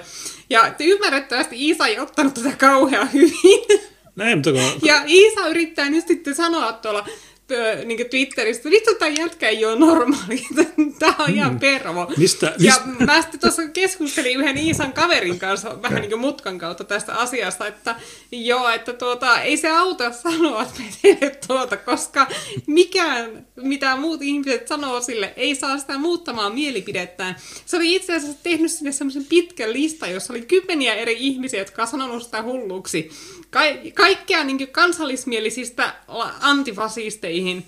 Ja Kaikilla Normaali ihminen vetää sitä johtopäätöksestä, että okei, että jos koko vitun Suomi on sitä mieltä, että mä oon sekaisin ja mä oon pervo ja mun pitäisi rauhoittua, no. niin ehkä mun pitäisi rauhoittua. Mutta ei, Pete ei vedä sitä johtopäätöstä, vaan Pete vetää sen johtopäätöksen, että nämä kaikki on liittoutuneet minua vastaan, nämä kaikki on pahiksia ja minä yksin olen sankarina taistelemassa niin kuin, tuota paremman puolesta ja nämä kaikki muut on natseja. No ehkä jos Dimmo ottaa hei, hei, hei, niin. Peten viimeisin saavutus on se, että hän on aloittanut myös tämmöisen niin kuin sivujuonen, että se Isa Häkkinen, niin sitä se on niin kuin rummutellut jo pitkään, mutta nyt on Laukaan Antifa. On, on, hänen, on hänen uusin kohteensa. Ja tuota, Laukan Antifa meni kommentoimaan, että, että nyt tämä loppu MV-lehdelle sivustolle niin esittää hyvin tämmöisiä misogynistisiä äh, kommentteja kaikkia vasemmistonaisia kohtaan. Ja mä menin suoraan sanomaan, että niin, se on mies feministi ja vasemmistoaktiivi Petri Viitala. Niin. Semmos, semmosia, semmosia ne on, semmoista kanssa te vietätte aikaa. Coloradossa on ollut tämä Bake the Cake Bigot, niin ehkä jos Viitala voisi aloittaa semmoisen oikeuskeissin, että give me the pussy bigot, niin äh, sitten Isa Häkkinen, niin ehkä se lopettaisi sen, äh, mitä se nyt ikinä tekeekään. niin, mutta siis niin, se olisi ihan, ihan mielenkiintoinen niin kuin ennakkotapaus, että on, vertautuuko Isa Häkkinen niin kuin Soneraan, että sillä on niin kuin yleispalveluvelvoite? Kyllä, se on kyllä. Tai ihan sama, mulle ihan sama, mutta kumpi vaan vituttaa enemmän, niin mä, mä oon sen puolella. Tästä oli keskustelua, että jos työkkeri sitä ja tätä, niin sitten joku sanoi, että no ei kun työkkerissä on joku pykälä, että jos se on epäsiveellistä, niin silloin ei voi pakottaa isähäkkistä karessin uhalla myymään itseään Viitalalle. Mutta Tiina jauhotti sanomalla, että no ei tässä ole mitään epäsiveellistä. Tämä on täysin... Sitähän ne se, seksityöntekijät itse sanoo, että tämä on niin mikä tahansa työ. Ja se, sen pykälässä sanotaan, että ei voi pakottaa epäsiveelliseen tai hyvän tavan vastaiseen työhön. Mutta ne seksityön markkinoijat, niin nehän nimenomaan sanoo, että se ei ole epäsivellistä tai että se ei ole hyvän tavan vastaista, että ne yrittää niin nimenomaan saada sen samalle viivalle kaikkien muiden töiden kanssa, että mikäli se niiden käsitys asiasta menisi läpi, niin silloin työkkäri voisi pakottaa, koska silloin sitä ei laskettaisi työksi, niin. joka on hyvän tavan vastainen. Tällä hetkellä ainoa niin. hyvien tapojen vastainen toiminta on, että jos, menet, jos työkkäri pakottaa sinut jakamaan PVLn flyereita, niin se olisi hyvän tavan vastaista, mutta kaikki nämä muut asiat niin, on niin, niin pitää muistaa, että Suomessa kaikista niin kuin, tärkein mainostoimisto seksityöläisille on Yle. Että, e, on hankala sanoa, että valtiollinen media olisi moraaliton. Tai meille se on hirveän helppoa, mehän ollaan sitä mieltä, mutta e, näin niin kuin työkkärin tuota, harkinnanvaraisissa päätöksissä, niin pitäisi ottaa huomioon, että tämä on Ylen ihannoiva elämäntapa. Hmm. Vai onko se sitä mieltä, että Yle pitää? Kyllä. Ja, okay, niin. Mitäs tässä hmm. loukkauksen kohteeksi joutunut, tai no jatka niin. Jos joku simppaisi mua, niin arvostaisin. Eräs tyttö kirjoittaa Demisivustolla. Okei, niin tämä oli se, minkä sä faktan tarkistit. Tämä on hyvää, hyvää työtä. Tämä on, tämä on huomattavan hauska juttu vielä. Loukkauksen kohteeksi joutunut voikin yrittää kääntää tilanteen toisinpäin ja kantaa piirrettään ylpeästi suostumatta häpeään. Toinen vaihtoehto on heittää asia huumoriksi ja kysyä, kukapa ei haluaisi olla kilttien tyyppien kanssa – Monesti kiusaajat eivät kuitenkaan hevillä luovuta. Aikuisten onkin tärkeää puuttua kiusaamiseen. Okei, stuntti seis. Aika, aika, aika tiukkaa tavaraa, mutta sitten kun mennään lähteissä, musta meidän pitää ensin tarkastaa lähteet, aina pitää tarkastaa faktat. No e, e, ennen, ennen sitä niin yksi huomautus, niin mistä ne on repinyt tämän kiltteyden tähän? Koska joku chatissa sanoi, että simp tulee alun perin sanasta simpleton, mutta nykyään se on joku mediocre pussy. Äh, joo, se, tai sitä sanotaan, sanotaan, että se on niin lyhenne sano, sanoista sucker idolizing mediocre pussy, eli että semmoinen niin kuin, äh, äh, miten se sucker, semmoinen hyväksikäyttö hölmö, niin kuin, joka... Yksinkertainen. Yksinkertainen, joka idolisoi äh, tuota keskinkertaista pimpsaa. Ja nyt otetaan CNN juttu, ja tämä on vielä CNN Health-osiossa. New slang teens use to insult boys who are too nice to girls. Koko juttua ei tarvitse käydä läpi, mutta on muutamia ehkä ydinjuttuja, mitä mä haluan nostaa esille. Tämä ensimmäinen kappale mikä tää, mistä tämä lähtee tämä tarina, niin eli on äiti, jonka poika on koulussa joutunut kiusauksen kohteeksi, koska hän on niin kiltti tyttöjä kohtaan ja häntä haukutaan simpiksi. Okei, ja äiti tässä sitten pohti, että mikä se semmoinen simppi on, ja hän on sitten nyt valaistunut, kun hän on mennyt googlettelemaan, mitä se tarkoittaa. Mm-hmm. Sitten täällä on, he told me, eli tämä lapsi sanoi hälle, se käytännössä tarkoittaa sitä, että olen vain liian kiltti tytöille, koska minä pidän heistä. Ja sitten tämä äiti mietti, mitä, kiusataanko minun lasta vain siksi, koska hän on kohtelias tytöille. Mutta hänen poikansa kertoi, että hän on joutunut vastikään Friendsonelle yhden, yhden tytön toimesta, jolle hän on ollut erityisen kiltti. Ja tyttö on tehnyt selväksi, että hän ei halua deittailla tämän pojan kanssa. He hmm. kuitenkin jatkoivat ystävinä oloa. Eli tässäkin on osoitus siitä, että tämä ei ole hyvä lähestymistapa. Sun niin, että näin ei pärjää. Niin, jos sä lähdet katsomaan sinne simppailemaan, niin sitten sä joudut friendzoneille. Sä et halua sinne. Ja sitten täällä käydään tätä läpi, että okei, jossakin räpipiisissä sanottiin simp sitä ja simp tätä. Ja tuota, mutta sitten kun mennään tänne loppuun, loppuun, niin tämä muuttuu mielenkiintoiseksi. Eli tässä tulee tämä Davis niin kuin asiantuntijaksi, eli se perheterapeutti, joka antaa vinkkejä, että miten, tätä, niin kuin, miten kiusauksen kohteen tulisi käyttäytyä. Ja okay. tuota, okei. Okay. Ja jos joku syyttää sinua tyttöjen simppaamisesta, tuota, tässä on joku tämmöinen kuin Kapinas-niminen henkilö, Davis on hänen kanssaan ihan samaa mieltä, mutta että jos joku syyttää sinua simppaamisesta, voit vain kääntyä ja, ja sanoa, että tuota, on aika vaikea olla tuota, ainoana soturina, kuka haluaa liittyä joukkoon, niin ha ha ha, tosi hauskaa. Si- si- siihen se kiusaaminen loppuu. Joo, ihan var- tuo, var- tuo auttaa varmasti, ei vittu. Joo, joo. Sä voit kääntää sen ja tehdä sitä komediaa hän sanoi, Davis ottaa tähän samanlaisen näkökulman. Kun sä sanot sun kiusaajalle, pitää paikkansa, olen simp ja pidät päätä ylhäällä ja kävelet tilanteesta pois, kiusaajat yleensä luovuttavat, koska he huomaavat, että heidän haukkumisellaan ei ole tehoa sinuun.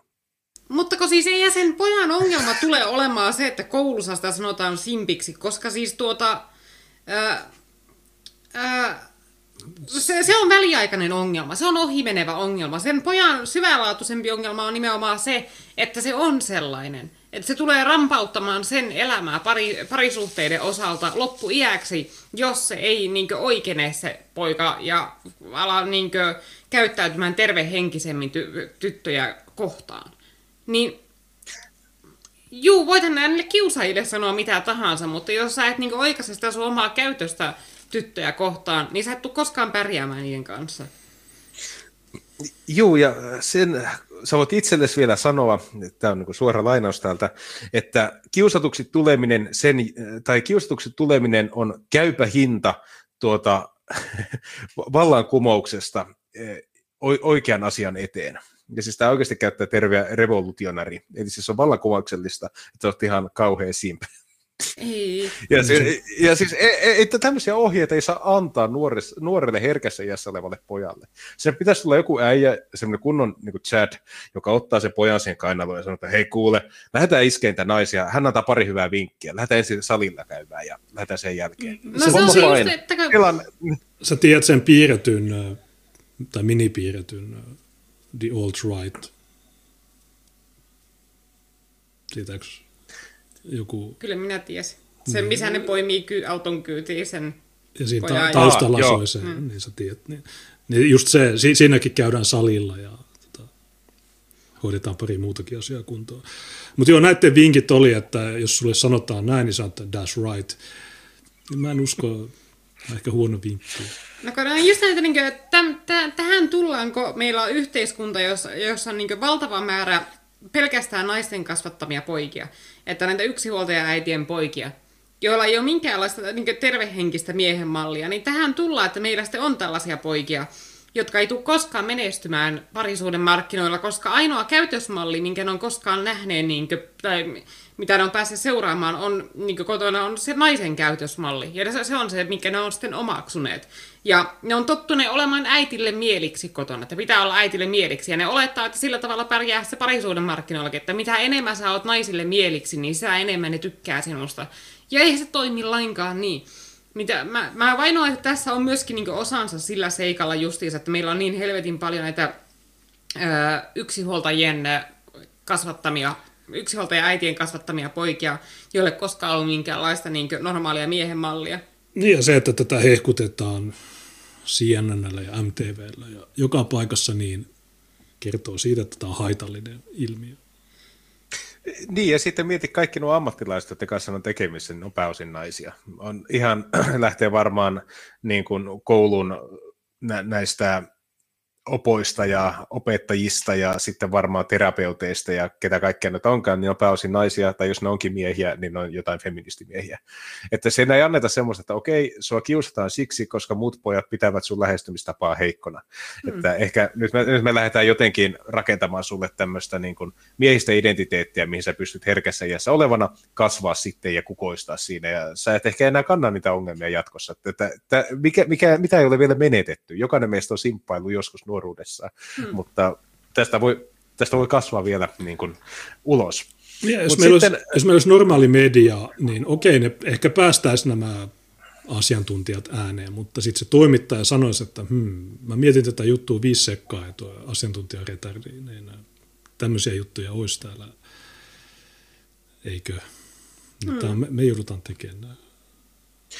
Sanna sanoi, että Shannon, eli tämä äiti, sanoi, että hänen poikansa terapeutti oli neuvonut samanlaisia vinkkejä ja niksejä tälle pojalle, mutta poika sanoi, että hänelle tuli nämä niin sanotut hyvät vastaukset tai vastineet mieleen vasta kolme tuntia jälkeenpäin. The perfect, perfect retort, täydellinen jauhoitus, eikö?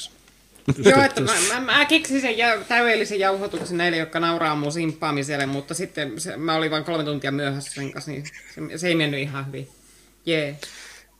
Niin, että ne naiset sanoo, että hei nyt sanot, että mä olen maailman ylpein simp, mä olen surkimusten surkimus, tää mm. näyttää niille. Ja sitten kun ne sanoo, että joo, me tietää, että sä oot surkimus, siksi me sua kiusataankin. Sitten se meneekin vähän lukkoon ja tulee äidille, että äiti, nyt, nyt, se, nyt ei oikein toiminut. Olen ylpeä suvakkihuora. En tiedä, miten ehdät tässä. Mä teen teepaidan, olen ylpeä suvakkihuora. Niin, ai, se ei toiminutkaan, okei. Okay.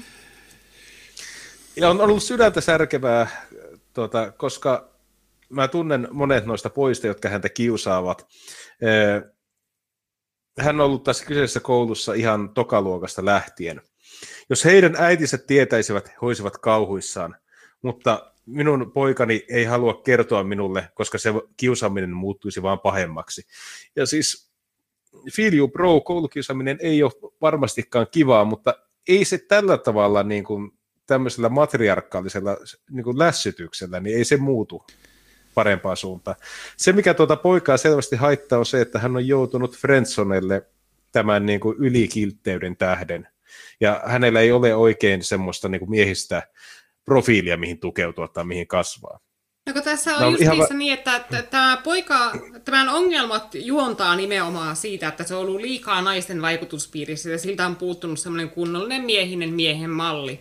Ja nyt sitten se, tässä ollaan ratkaisemassa sitä ongelmaa kaatamalla bensaa liekkeihin, eli tunkemalla lisää sitä naisellista vaikutusta tuohon, eli justiinsa tuollaista lässyllää syllää suhtautumista, kun se on nimenomaan päinvastainen asia siihen, että mitä tämä poika oikeasti tarvisi, eli just sitä semmoista maskuliinisen jämäkän miehen mallia, joka niin opettaa sen olemaan niin normaalisti ja suhtautumaan naisiin normaalisti ja kantamaan itsensä arvokkaasti ja niin poispäin. Niin, että se ei joutu sitten friendzonetetuksi koko ajan, että sillä on jotakin mahdollisuuksia tulevaisuudessa niin parisuuden markkinoilla.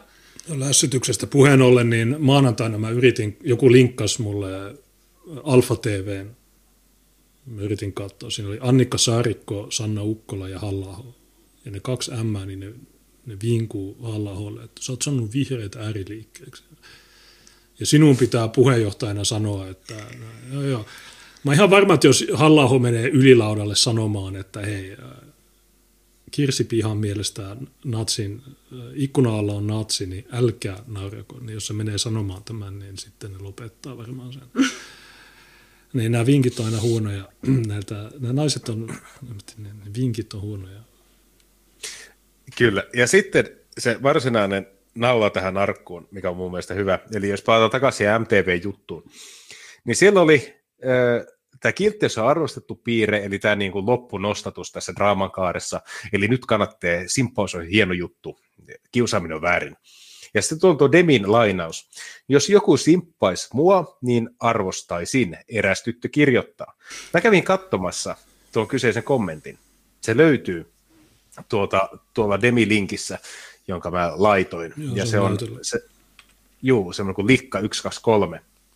Riippuu, jos joku simppais mua, niin arvostaisin. Piste. Nyt oma poikaystävä on just sellainen, ettei tee mitään mun eteen, välillä näkee mm. Nytkin se on lukion toisessa päässä nauramassa kaverittensa kanssa, kun molemmilla on hyppytunti, eikä ole minun kanssa, niin kuin sovittiin. Eipä siinä, teen sitten näitä koulujuttuja, eikä lähde mihinkään projekteihin mukaan, esim. tehtää toisillemme joulukalenterit ynnä muuta sellaista. Se kuvittelee olevansa just niin vanha ja kypsä, ettei voi tällaisia tehdä, ja blä blä blä. Selvästi joku lukiolainen itsekin tämä tyttö. No, niin Huomaatteko, mikä oltiin jätetty mainitsematta tuossa MTV-jutussa? Se, no, joka että... se simppaamista halusi, ei itse seurustele Simpin kanssa. niin, niin. Että se nimenomaan seurustelee päinvastaisen tyypin kanssa.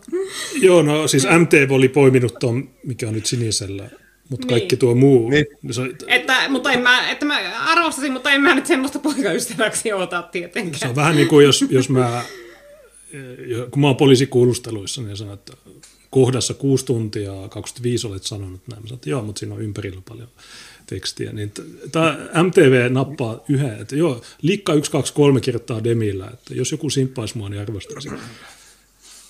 Ja se konteksti irtipoiminen valemediaa.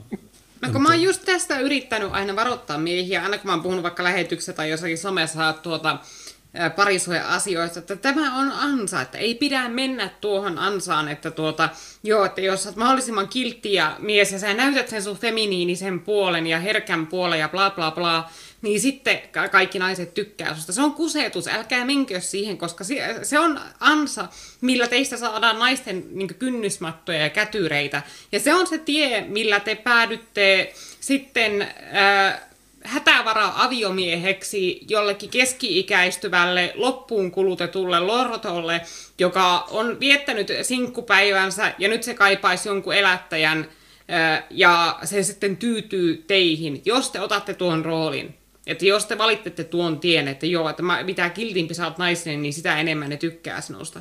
Jos te taas valitette sen äijämies roolin, että okei, minulla on oma arvoni, minä en ala muuttumaan naisen vuoksi, ähm, minä en ala tuota palvomaan ketään naista, minä olen valmis tasa-arvoiseen kumppanuuteen minä olen valmis parisuhteeseen, mutta mä en ala kenenkään kynnysmatoksi, enkä mä ala ketään mielistelemään, äh, niin te, te saatte silloin kunnollisen naisen, te saatte silloin normaaleja naisia. Naiset kunnioittaa teitä ja ne pystyy sitten rakastumaankin teihin ja ne pystyy pitämään teitä jopa kiihottavina. Niin just, että älkää menkö tuohon ansaan, millä te päädytte siihen, että te parhaimmillanne saatte sen loppuun kulutetun tuota, kilttiä beettamiestä elättäjäkseen etsivän keski-ikäistyvän lorton. että äijämiehet on ne, jotka vie ne parhaat muijat aina päältä.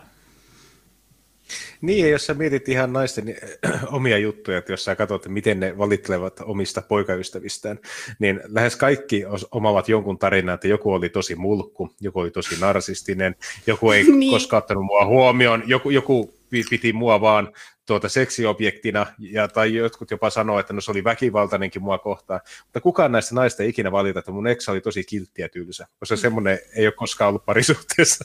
Niin. että, tuota, että jos otat niin naisten omista suista nuo tarinat, niin sun kannattaa mieluummin olla äärimmäinen mulkku, että silläkin on parempi saanti, mitä sillä, että sä oot hirveän kiltti. Mä en tietenkään suosittele, että sä olet hirveän mulkku, koska se ei ole kivaa, mutta jos sä haluat menestyä tuolla tuossa maailmassa, niin sekin on parempi kuin tämä, mitä nämä tässä markkinoivat. No kun miettikää esimerkiksi sitä, että kuinka paljon näkyy kaikkia ää, lehtijuttuja, sitä mitä, niin, että ku, kuinka paljon näkyy hirveitä tyyppejä, joilla on kumminkin tyttöystävä. Niin esimerkiksi näitä lehtijuttuja jostakin tyypeistä, jotka on viilellyt tyttöystävän naaman puukolla tai sytyttänyt sen hiukset palaamaan tai ää, hakannut tyttöystävän sairaalaan kymmenen kertaa, niin ei ne ole mitään inseleitä. Niillä on muijia aina, vaikka ne on aivan hirveitä ihmisiä. Siis että sellainenkin tyyppi, pärjää paremmin parisuuden markkinoilla kuin tuo jutun jäpä, joka joutuu friendzoonatuksi, koska se on liian kiltti.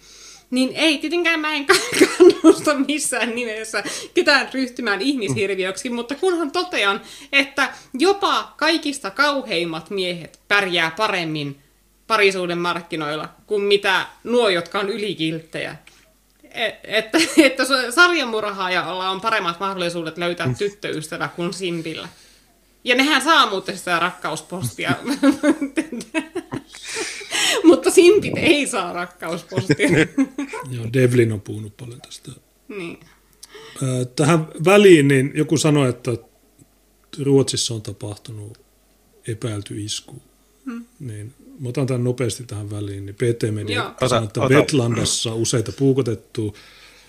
Se on, tuossa on kartta ja tässä on noin kello 15 jälkeen 20-vuotias henkilö yritti hyökätä puukon kanssa ja se oli ensin ruokakaupassa ja sitten se jatko ulkona ja vähän tämmöisiä yksittäistapauksia, niin tässä on PT-median kuva, niin tässä on kiinni otettu henkilö. Ja tätä epä, tai tutkitaan terroriiskuna, sanoo Polpo. Ja Vetlandan kirjeenvaihtaja kertoo PT-medialla, että Willyksen parkkipaikalla kahdelta yritettiin vetää puukalla kurkut auki. Niin tämä on siinä mielessä huono, että kun silloin viime vaaleissa niin oli se Scania-isku, joka Suvakit sanoi, että me voitettiin vaalit sen Scania-iskun jälkeen tai ansiosta, niin miksi, miksi tämä ei odottanut? Se on kuukausi aikaa. Niin teen noita sitten, kun, sitten kun ennakkovaalit 7. huhtikuuta alkaa. Okei, no joo, no tommosia sattuu. Toi on, Ruotsissa ei ole kotoutuminen mutta, mutta tässäkin pitäisi ottaa huomioon, että tässä nimenomaan alkaa tämmöinen pelottava niin kuin vankilajärjestelmä kierre, että sä puukotat jotain, sä joudut vankilaan, sitten sä puukotat lisää, sä joudut uudelleen vankilaan, että se on niin kuin se pitäisi katkaista se kierre jotenkin, että joutuisi sinne vankilaan. Niin ja onko tämä epäilymiehen, kun tätä on kuvattu, niin onko kysytty lupaa? Tämä ei välttämättä ole, ei tuommoista kuvaa saisi julkaista, mutta siinä on ruotsalainen 20-vuotias vetlandalaismies kiinni otettuna me ei hypätä johtopäätöksiin, me annetaan viranomaisille työrauha selvittää, että mistä tämä johtuu ja mitä on tapahtunut ilmeisesti kauloja haluttiin katkaista, mutta me ei, kyseessä on epäily. en ota kantaa tähän ja älkää levittäkö noita. Jos teillä on PT-media-artikkeli, niin älkää missään nimessä jakako sitä, koska pitää linkata se Yle juttu, jossa, jossa jotain vammasta tekstiä. Ei PT-mediaa missään nimessä, koska siinä on, liik- siinä on esimerkiksi nuo kuvat, niin se on, se on huono suvakkinarratiivin kannalta. okei, mikä meillä oli seuraavaksi sitten? Täällä olisi vielä tämä Tiinankin pongaama tuota Ylen blogi, eli jota myös kolumniksi kutsutaan. Anna-Sofia Niemisen kolumni. Meillä on liian ahdas aikuisuuden malli. Ja me oltiin,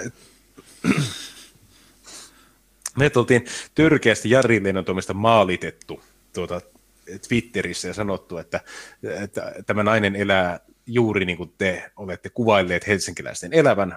Ja kun mä luin tämän jutun, niin mä, mä mietin, että kun paljon puhutaan mieslapsista tai ötökkämiehistä, niin tämä on kyllä niin kuin naisvauva. Hmm. Tai, tai ötökkänainen. Eh, ehkä me voitaisiin käydä tämän niin avunhuuto läpi.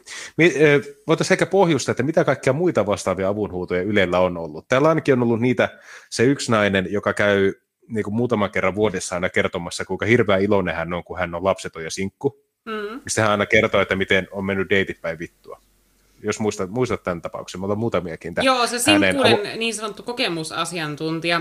Mä en muista, oliko se sama nainen vai eri nainen, joka juhlii sitä, että se oli yli kolmekymppisenä ostanut ensimmäistä kertaa ruokapöydän ja se koki itsensä niin kuin tosi aikuiseksi siinä, kun se oli ostanut sen ruokapöydän. Saattoi hyvinkin olla. Sitä mä oon miettimään, että ketäs muita tämmöisiä vastaavia tähtiä täällä on ollut. Mutta ainakin tämä kyseinen nainen on jäänyt mieleen. Hmm. Sitten, sitten tietenkin nämä, tuota, miten voisi sanoa, yhden artikkelin ihmeet, eli näitä kaiken maailman seksityöläisiä ja muita pervoja, niin niitä nyt on useammin. Mutta Anna-Sofia kirjoittelee aikuisuudesta.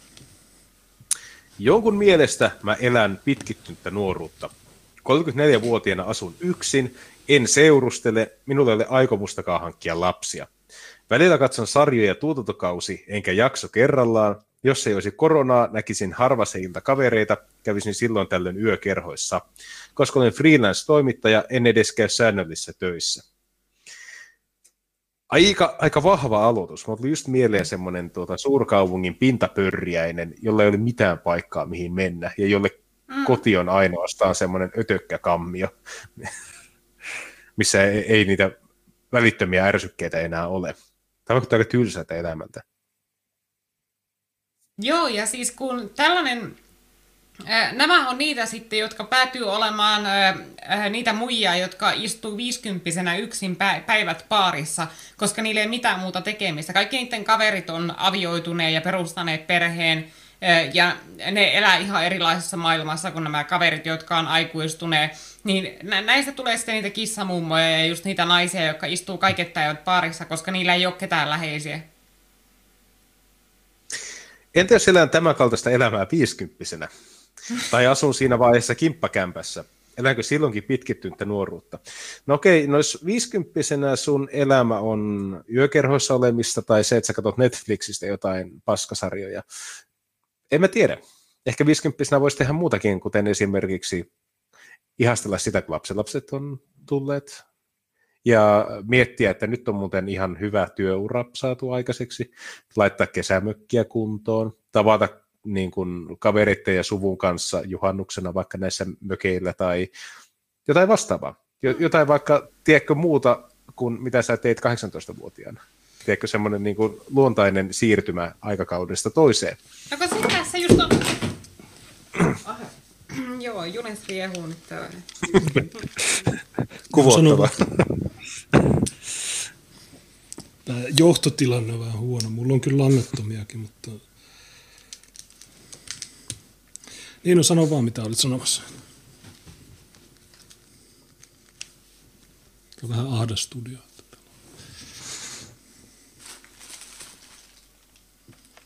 Niin mitä olit sanomassa? Äh. Sulla niin, että entäs tämä, niin, että entäs elää tämä kaltaista elämä edelleen viisikymppisenä? Tai asun siinä vaiheessa kimppakämpässä, elääkö silloinkin pitkittynyttä nuoruutta? Niinkö se on just se, että tuo tuntuu hirvittävän köyhältä elämältä. Siis sillä lailla, että, että juu, nuoruushan on ihan kiva vaihe elämässä, mutta se on yksi vaihe elämässä. Ja minusta on aika niinkö, ö, surullista, jos se elämä jäisi siihen, että ne kaikki myöhemmät elämänvaiheet jäis kokematta ja se pysähtyisi siihen nuoruuteen ikuisesti, että ei koskaan pääse kokemaan niitä vaiheita, mitä sen jälkeen tulee. Niin tuo just tuntuu aika semmoista surulliselta ja köyhältä elämältä sillä, että siinä luopuu aika paljosta, jos valitsee olla ikuisesti teini. Niin, ja sitten se, että eikö se yökerho, Netflix, ja vieraat ihmiset, joiden nimeä sä et enää viikon päästä muista, niin tarjoaako se vuodesta toiseen viihdykettä? Ihan, ihan oikeasti. Vai onko se vain se, että se on se ainoa tapa, mihin on tottunut, tottunut niin kuin menemään ja kaikki muutos pelottaisi. Ja sitten ajatella, että en, en kyllä seurustele, en kyllä mene avioliittoon, en, en kyllä varmasti säännöllistä työtä, en, en, en varmastikaan tee lapsia, niin onko nämä kaikki semmoisia, että ne kaikki tuommoiset siirtymävaiheet, niin ne uhkaisi tuota sen muuten niin ihanaa elämää, mihin kuuluu Netflix ja yökerho. Niin, se voi olla, että se olla vaan semmoista muutosvastarintaa, että se on niin, niin urautunut, että kun se on aina elänyt tuolla lailla, niin se sillä pelottaa muut, niin ajatus siitä, että elämää pitäisi muuttaa jollakin tavalla. Kun niinhän kaikille ihmisille käy aina niin elämässä, että kaikki ihmiset on enemmän tai vähemmän urautuneita siihen, että minkälaista niiden arki on. Mutta tämä vaan on urautunut siihen ikuiseen nuoruuteen sen sijaan, että se olisi koskaan päässyt siihen niin aikuisen, aikuisen elämän uraan kiinni. En pidä sanaparista, koska sillä on negatiivinen kaiku. Kun nuoruus pitkistä olisi pitänyt kasvaa aikuiseksi, ja niin, mitä? Aikuisuuteen liitetään usein tiettyjä merkkipaaluja. Kun Helsingin Sanomien lasten tiedekysymyksessä kysyttiin jokunen vuosi sitten, mitä aikuisuus on, Vastauksessa luki muun muassa näin. Aikuisuuden tehtäviksi lasketaan yleensä itsenäistyminen vanhemmista, ammattiuran valinta, avioliiton solmiminen, lasten syntymä, työelämän siirtyminen. Entä jos ei halua tai saa lapsia? Entä jos vaikkapa sairaus estää työelämään siirtymisen? En edes tiedä, miten kommentoida ajatusta siitä, että aikuiseen kuuluisi mennä naimisiin. Meillä on liian ahdas aikuisuuden malli. Voi, tyttö, voi, voi tyttönen, mitä sinä pelkäät? No kun tämä on just tätä, että meillä on aina tämä tapa havainnoida maailmaa ja jäsentää maailmaa, että kun ne ei itse asetu johonkin malliin, kun ne ei itse täytä jotakin normeja, niin ne kääntää sen asian niin päin, että vika on niissä normeissa. Eli ihan sama juttu kuin esimerkiksi kauneusihanteet ja sellaiset. Että jos joku tällainen Ylen feministiblokkaaja on ruma ja lihava ja se ei halua tehdä mitään asian eteen, että se on liian laiska laihduttamaan, niin se kirjoittaa sitten, että miten meillä on liian ahtaat kauneusihanteet ja, me, ja meidän pitäisi hyväksyä, että kaikki kehot on kauniita ja muuta vastaavaa. Se on aina sillä, että kun näillä itsellä on joku ongelma, että nämä ei täytä jotakin normeja, niin ne kääntää sen aina niin päin, että joo, vika on niissä normeissa eikä minussa. Ja aina nämä yksittäistapaukset, mitä jos ei, ei saa lapsia? No, no okei, silloin sulle saat hedelmätön ja okei, piste, mutta ei se, okei, se on, se on poikkeus. Niin, tämä näiden lähestymistapa kaikkiin ilmiöihin poikkeuksien kautta tai välityksellä niin on aika, aika low IQ. Ja päteekö mikä, jo, mikään näistä t- tähän naiseen itsensä, että onko tämä biologisesti hedelmätön, onko tällä sairaus, joka estää tätä siirtymästä työelämään? E, ei tällä itsellä ole mitään tuollaisia tekijöitä varmastikaan. Ei se ainakaan mainitse mitään sellaisia tekijöitä, mutta se keksii tällaisia hypoteettisia niin juttuja oikeuttaakseen nuo omat valintansa. Niin tämä on aina niin kuin, jotenkin jännä näissä naisissa se, että nämä on hirveän haluttomia peilaamaan omaa niin elämäänsä ja omia vi- mahdollisia vikojaan ja sellaisia, että aina jos ne törmää tilanteeseen, jossa ne jotenkin hoksaa oman puutteellisuutensa, että ne niin hoksaa, että ne ei täytä jotakin normeja, niin se reaktio ei koskaan ole se, että ne tarkastelisi itseään ja sitä, että no miten mä voisin tehdä itsestäni paremman, jotta mä sitten täyttäisin nämä normit, vaan ne alkaa ulistaa niistä normi, normeista ja vaatia, että niitä normeja ei saisi olla, koska niillä tulee paha mieli siitä, että niitä normeja on ja ne ei täytä niitä. No tässä sanotaan, että liian ahdas aikuisuuden malli, niin kerrotaanko tässä, että miten se laajennetaan? Eh, ehkä myöhemmin. Mä en kun, haaveilen, kun haaveilen asuvani kavereiden kanssa kimppakämpässä, tuntuu, että haaveilen jostain väärästä. No, ehkä se sun tuntuma kertoo siitä, että kaikki ei ole okei, jos mm. sä oot 40 lähestyvä henkilö, ja se, se, se tuntuu jotenkin väärältä. Kimppakämppä olisi ikään kuin askel taaksepäin rahapulaiseen nuoruuteen, koska kuka nyt haluaa tämän ikäisenä jakaa asunnon kavereiden kanssa? Sen sijaan on outoa, jos ei halua jakaa asuntoa kumppanin kanssa. Ja tuohan siis kertoo, että se on yksinäinen, että se asuu nyt yksin, yksin yksiössä, mutta se, kaipa, se on tyytymätön elämänsä.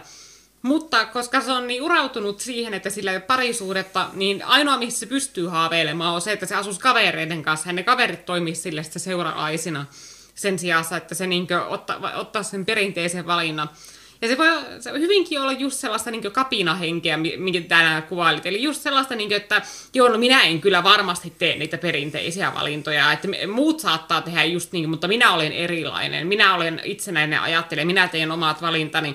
Ja ne ihan niin kuin, sillä osoittaa semmoista aktiivista vastarintaa, sellaisia perinteisiä valintoja vastaan, niin kuin esimerkiksi just vaikka sitä avioitumista, vaikka tälläkin selkeästi, selkeästi avioituminen ratkaisisi sen ongelman. Tämä on yksinäinen, se siksi haaveilee sitä kimppakämpästä.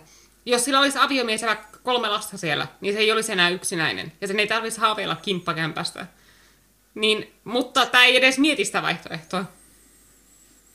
Yksiönikin on varmaan joidenkin mielestä vain väliaikainen ratkaisu ennen kuin löydän kumppanin, jonka kanssa hankimme oikean asunnon. Voiko aikuisella olla samassa huoneessa sänky ja ruokapöytä? No siis tietenkin, jos sun elämän huipentuma on se, että sä reippana kolmekymppisenä jämähdät suurkaupungin yksiöön, ja sä olet koko loppuikä siinä samassa yksiössä niin kauan, kun sun kyky tehdä työtä päättyy, ja sen jälkeen sä huomaat, että on aika, aika hiljasta ympärillä, mm. niin mun mielestä se ei ole ideaali.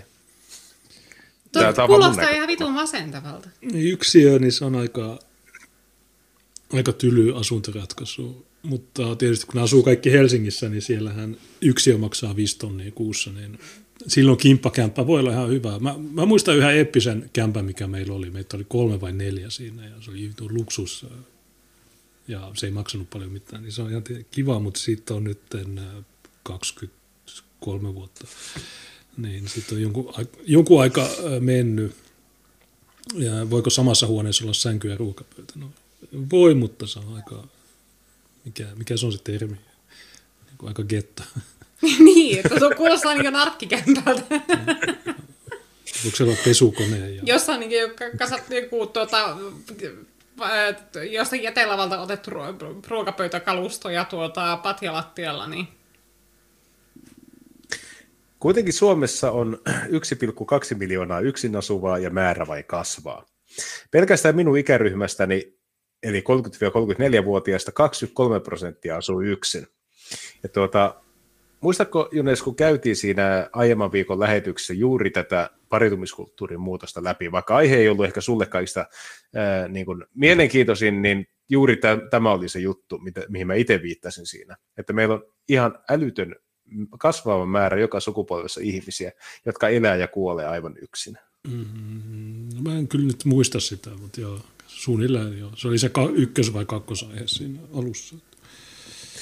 Ja jos siinä on se linkki, se 1,2 miljoonaa yksi asuva, niin avakkaapa se. Siinä on aika pelottavan näköinen graafi. Okei, niin äh, kolme plus henkilöt, niin niiden määrä laskee ja muilla nousee. Joo, varsinkin nuo yhden hengen asunnot, niin noussut aika huomattavasti. Niin, jos seitsemästä saasta tuhannesta, niin mennään yli 1,2 miljoonaan. Ja sitten toisaalta siis kolme plus henkilöä, eli tarkoittaa lapsiperhettä, niin niiden lukumäärä on laskenut, vaikka tuota, ää, niin kuin Suomen väkiluku on noussut tuon vuoden 1991 ja 2019 välissä. Mm. Ja, ja sitten miettii, että kuinka iso osa noista kolme plus perheistä on lapsiperheitä. Mm. Niin, niin tota, tuossa sanotaan, että maahanmuuttajat muuttaa nuo käyrät. No, ei niitä vielä ole sen verran niin paljon, että se näkyisi tuossa, mutta ehkä jossain vaiheessa. Mutta joo, niin, no tämä yhden henkilön kämppä, niin tietysti tämä on vuokranantajille paras diili, että sä rakennat mahdollisimman pienen kämpän ja itse tuli mieleen siinä... Ja just tuon takia me käytetään massiivisia summia rahaa asumistukiin joka vuosi, että tuli mieleen se yksi Tuiran asemakaavamuutos tuossa, milloin se oli? Se, se oli tammikuussa ja mä luin niitä juttuja, niin ne ihmiset sanoo, tai paikalliset kritisoi sitä, niin se yksi tyyppi sanoi, että joo, me, meillä on täällä iso osa on perheasuntoja, eli 64. Mä sanoin, että ei 64 ole mikään perhekämppä. Niin, Joo, se kuulostaa enemmän pariskunnan kodilta. niin ilman, ilman lapsia. Mutta nykyään jostain syystä niin pitää rakentaa mahdollisimman pieneksi, mikä on huono asia. Ihmisillä pitää olla tilaa. Pitää, joka kämpässä pitää olla, pitäisi olla studio, josta sä voit tehdä lähetyksiä. Jossa ei roikkuisi johtajia joka puolella, että sä pääset niin sinne. No joo, kun mäkään niin tulisi täysin hulluksi, jos pitäisi niin asua yksiössä, että ei ole niin mitään mahdollisuuksia niin omaan tilaa siihen, että voi niin välillä olla ihan vaan niin omassa rauhassa vaikka lukea jotakin ilman, että niin on muita ihmisiä samassa tilassa, niin mä kyllä sekoaisin siinä, niin kuin, että Eikö siihen kaksi lasta vielä? Ja tuota, to, totta kai tuossa myös näkyy se, mikä oli ihan hyvin summattu sen tuota, tilastoinnin alapuolella, että siinä on myös niin kuin, kun väestö on vanhentunut tuon vuoden 1991 ja 2019 välissä, niin myös se, että yksin asuvien vanhusten määrä on tietenkin kasvanut, mutta se ei kuitenkaan poista sitä tosiasiaa, että noiden perheiden määrä itsessään on laskenut absoluuttisina lukuina. mm, Palataan jälleen tähän Yle, Ylen juttuun. Eli olemme jälleen todistaneet, että tämä on juuri yksi niistä naishenkilöistä, jotka selittävät sitä äärimmäisen alhaista hedelmällisyyslukua, mikä Helsingissä on. Ja nyt alatte miettimään, että mikä tässä naisessa, esimerkiksi tämän esimerkkitapauksen kohdalla on se, joka estää pariutumisen, estää lastensaannin. Biologinen syy? Ei. Taloudellinen syy? Ei. Hmm. Ei, Mikään, mikään näistä perinteistä niin kuin syistä, mitä sanotaan, no kyllä mä muuten, mutta ei näin pahaa maailmaa, kyllä mä muuten, mut kuin joku. Niin ei tällä naisella ole mitään niistä. Ja varmaan aika moni Helsingissä asuva tuon ikäluokan naishenkilö tai mieshenkilö on, on siinä asemassa, että ei heillä todellisuudessa ole mitään syytä, miksi he eivät voisi. Se on vain, että he eivät halua. Niin Joo, ja sitten kun ajattelee, että eihän tällaisella naisella varmaan ole oikein mitään tarjottavaa parisuhteelle, koska sä ajattelet sillä, että jos sä ottaisit tämän tyttöystäväksi, niin mitä tämä nainen voisi tuoda mukanaan siihen parisuhteeseen, koska ihmisillähän on niin parisuuden markkinoilla tietty pääoma, jolla ne niin saa itselleen ylipäätään kumppani, ja siihen sisältyy niin ulkonäkö, omaisuus, status, kaikki se, mitä sä et pysty tuomaan siihen parisuhteeseen mukana. Ja sun työpanos kotona, jos sä oot hyvä laittamaan ruokaa, sä oot hyvä laittamaan kotia ja sillä lailla kaikki tällaiset asiat, niin en mä oikein usko, että tällä naisella olisi mitään tuotavaa parisuhteeseen, koska tämä on henkise, henkinen lapsi, niin ö, en mä oikein tiedä, mitä tämä, niin kuin, miksi kukaan mies ottaisi tämän naisen, että mi- mikä tässä naisessa on sellaista, minkä vuoksi tuo kannattaisi ottaa tyttöystäväksi. Ainakaan tästä jutusta ei käy ilmi mitään sellaista syytä, että minkä vuoksi tämä olisi niin loistava tyttöystävä jollekin. Mun mielestä huonoin tuossa niin kuin, on, se kertaa juttuja Ylelle, se on suvatkin. Se on, Marras-joulukuun vaihteessa pääkaupunkiseudun koronakoordinaatioryhmä antoi suosituksen, että tapaamiset rajoitetaan saman kotitalouden tai pysyvyydeltä ja siihen rinnastettavien läheisten välillä. Kaltaiseni aikuisen elämässä tuo suositus ei tarkoita yhtään mitään. Se tuntuu perustuvan ajatukseen siitä, että jos ihmisellä ei olekaan ydinperhettä, on vähintään jokin siihen rinnastettava yksikkö. Minulla on kyllä laaja joukko läheisiä, esimerkiksi rutkasti ystäviä, joita ennen koronaa näin aktiivisesti, mutta sellainenhan kuuluu nuoruuteen. Kyllä aikuisena pitäisi jo kyetä olemaan potematta sitä, jos elämä ei ole niin sosiaalista. Vaikka hän vähän tässä nakkeleekin näitä juttuja, niin kyllä siitä hivenen paistaa läpi se, että harmittaa, että ei ole nähnyt moneen viikkoon tai pahimmillaan kuukauteen itselle tärkeitä ihmisiä. No Tai- tämä yksinäisyys tärkeitä. hän nousee tässä koko ajan esille, että se haaveilee kimppa-asumisesta, se, se siirtyy puhumaan siitä, että miten koronan vuoksi ei ole voinut nähdä ihmiset, tämä on yksinäinen. Niin okei, että se, sun nykyinen elämäntapa tekee sinusta onnettoman ja sä koet, että sulta puuttuu jotakin. Miksi sä pidät kiinni kynsiä hampain siitä nykyisestä elämäntavasta, jos sä oot onneton sen elämäntavan kanssa? Otetaan lainaus erästä Helsingin Sanomien pääkirjoituksesta viime syksyltä. Nuoruus on sosiaalista aikaa. Nuorena etsitään elämäkumppania, nuorena rakastutaan. Nuorena käydään konserteissa, elokuvissa, baareissa ja festivaaleilla. Eihän nuoruutta voi elää etänä. Okei, aika moni varmaan kaksivitonen sanoo, että on, on käynyt tämmöisen taipaleen. Oli ihan hauskaa. Festarit oli ihan kivoja ja on edelleenkin. Ihan niin kuin kaikki nuoret olisivat kiinnostuneet samoista asioista. No, ei kai Helsingin Sanomien kirjoituksia voi listata kaikki asiat, joista joka ikinen nuori tykkää. Mm. Vähän erikoinen, erikoinen tuo syyllistys. Ja eikö aikuisena sitten voi elää sosiaalisesti, rakastua ja käydä konserteissa? Ai niin, silloin varmaan elää pitkitettyä nuoruutta onpa suolainen nainen. Onpas käsittämättömän suolainen nainen. Joo, ei, ei aikuisena voi. Se luki Hesarin jossain jutussa. Niin- ja kun tosiaan, jos mä jotakin saisin kysyä tältä naiselta on se, että okei, että kun tässä sun kirjoituksesta käy selvästi ilmi, että sä koet, että sun elämästä puuttuu jotakin, sä oot yksinäinen, että tämä sun nykyinen elämäntapa ei tuota sulle tyydytystä ja sä et ole onnellinen sen kanssa, niin miksi sä kirjoitat kolumneja tämän sun elämäntavan puolustamiseksi ja markkinoimiseksi, kun edes sinä et ole sen kanssa onnellinen? Miksi sä yrität tuputtaa muille tällaista elämäntapaa, joka jättää sullekin onton tunteen? Mä haluaisin tietää, että miksi näitä kirjoitetaan ja kuinka moni lukee näitä. Oikeasti meidän pitäisi niinku säästää rahaa. Niin Yleen budjetti. Niin Tämä on hätähuuto hmm. ihmisestä, joka, joka elää suurkaupungin neonvalojen välkkeessä ja huomatessaan, että kun korona sulkee sen lempi yökerhon, niin se elämä onkin aika tylsää. Mm. No kun näillä ei ole kotona se... mitään, että se on just se, että esimerkiksi tässä korona-aikana kaikista vahvimmilla on ne ihmiset, joilla on, joilla on kotona arvokkaita asioita joilla on kotona niin kumppania, lapsia ja lemmikkiä, joilla on kiinnostavia harrastuksia, jotka ei ole niin yökerhoissa ramppaamista ja muuta vastaavaa, niin ne on vahvoilla. Että tuo korona ei juuri niitä pääse, niin he, niiden psykologista rauhaa pääse koskettamaan. Mutta tällainen ihminen, jolla ei ole kotona yhtään mitään, että sillä on siellä ne sänky ja ruokapöytä samassa huoneessa, mutta sen oma elämä on kaikkialla muualla ja se on täysin riippuvainen siitä ulkopuolisesta maailmasta. Että niin totta kai tällaiseen niin se korona iskee rajusti, koska se vie siltä kaiken sisällön elämästä. Ei sillä ole itsellä siellä kotona mitään arvokasta.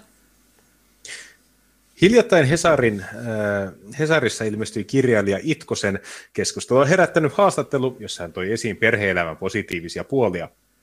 Olemme Itkosen kanssa äh, samankaltaisella asialla. Hän haluaa laajentaa kuvaa siitä, mitä vanhemmuus voi olla, ja minä haluan laajentaa kuvaa siitä, mitä aikuisuus ylipäätänsä voi olla. Itkosella onkin hyviä huomioita perheelämästä, kumpa vain artikkeli olisi keskittynyt niihin. Jossain vaiheessa Itkonen kuitenkin alkaa puhua siitä, että nuoret aikuiset kuvittelevat elämänsä jatkuvan ennallaan, jos eivät hanki lapsia. Tulee väkisinkin olo, että nuoria aikuisia pidetään jotenkin tyhminä, Huomaan myös miettiväni, eikö Itkonen itse näe, mitä kaikkea ihmisellä voi olla.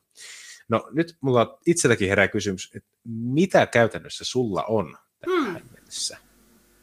Niin, tämä, että okei, yhdessä artikkelissa ei ollut listattu koko maailman juttuja, niin okei, ahaa, se, Tämä on, tämä, on niin, tämä on just semmoinen random suvakki, joka tulee itkeä sulle Twitteriin, että ai sun mielestä tämä, no ei, mä puhun tästä. Miten joku ottaa omaan elämäänsä niin paljon kimmokkeita siitä, mitä joku täysin randomi neverhödi on sanonut jossain? Hmm. Totta kai me ollaan, me, me VT radio-ohjelmaa, me säännöllisesti käydään läpi ihmisten ajatuksia täällä, mutta se lähtee ihan meidän omasta halusta selvittää näitä, eikä me oteta näistä itsemme näistä jutuista. Niin. Ei, ei, ei, ei mulla käy niin, että mä luen jonkun Yle jutun ja sitten sen jälkeen mä otan sinne yhteyttä ja kirjoitan jonnekin, että yleensä todettiin, että mun elämäntyyli ei ole hyvästä.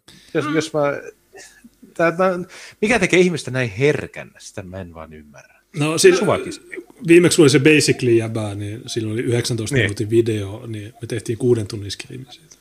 Niin, Mä oon monta kertaa törmännyt just tähän samaan ilmiöön, eli siihen, että sä pystyt tunnistamaan helposti sellaiset ihmiset, jotka niin itsekin tietää, että niiden elämäntyylissä on jotakin vialla. Niin mitä pienimmissä niin asioissa sellaiset, että sen ei tarvi olla mikään tällainen suuria elämänlinjoja koskettava keskustelu, koska mä huomasin tämän esimerkiksi, kun tuota, mä äh, kirjoitin Facebookissa jotakin pornosta ja siitä, äh, että niin kuin, pornon haitallisista vaikutuksista yhteiskunnalle ja siitä, että miten minusta niin kuin, se, sen ei pitäisi kuulua normaalin ihmisen elämään. Äh, ja äh, sitten oli ihmisiä, jotka tuota, otti tämän hyvin henkilökohtaisesti ja tuli raivoamaan siitä tosi vihaisena. Ja jos mä luen näitä Ylen jatkuvia juttuja, kun Ylellähän on semmoinen ihan oma pornosarja, jota ne esittää TV-säkin, ja siitä on välillä juttuja tuolla niiden uutissivustolla. Ja sitten mulle tyrkytetään pornoa, että joo, ei kun sun pitää katsoa pornoa, että itse asiassa nykyään on muodikasta katsoa pornoa, ja sä et ole trendikäs, ja sä et ole seksikäs, jos sä et katso pornoa. Niin en mä en, en ota sitä itseeni, en mä suutu siitä, että nyt, nyt minun naiseus kyseenalaistetaan, ja ei, ei, en mä hermostu mitenkään, koska mä tiedän, että mun elämäntapa on ihan ok. Ei mulla ole niin mitään syytä ottaa itseeni siitä. Mutta jos tuollainen niin toisten elämäntapojen esittäminen, ihannointi tai jonkun elämäntavan kyseenalaistaminen menee niin vahvasti tunteisiin, niin se on yleensä merkki siitä, että sä itsekin tiedät, että sä teet jotakin väärin. Koska jos sä oikeasti uskot siihen, että sä teet kaiken oikein, tai että sun elämäntapa on hyvä ja se tekee sut tyytyväiseksi ja onnelliseksi, niin ei tällaiset, ei, ei se mene sulla tunteisiin, jos joku esittää muunlaisia mielipiteitä. Ja miksi yleis pitää, tai Ylellä pitää aina olla näitä, näitä vammaisia? Miksi ei ole niin normaaleja artikkeleita? Se on aika, aika erikoista. Raaken Liekki, pitä, hänen pitäisi niin. monipuolistaa ja laajentaa tätä kolumnikäsitystä. Kolumniin ei tarvitse olla tämmöistä suvakkia kommunisti vammasta propagandaa, vaan siellä voi olla myös oikeita asiallisia juttuja. Itkoselta on jutussa hieno sitaatti. Edith Södergranin sanoin, onnelle, onnella ei ole lauluja. Onni on pieniä, ulkoisesti mitättömiä hetkiä.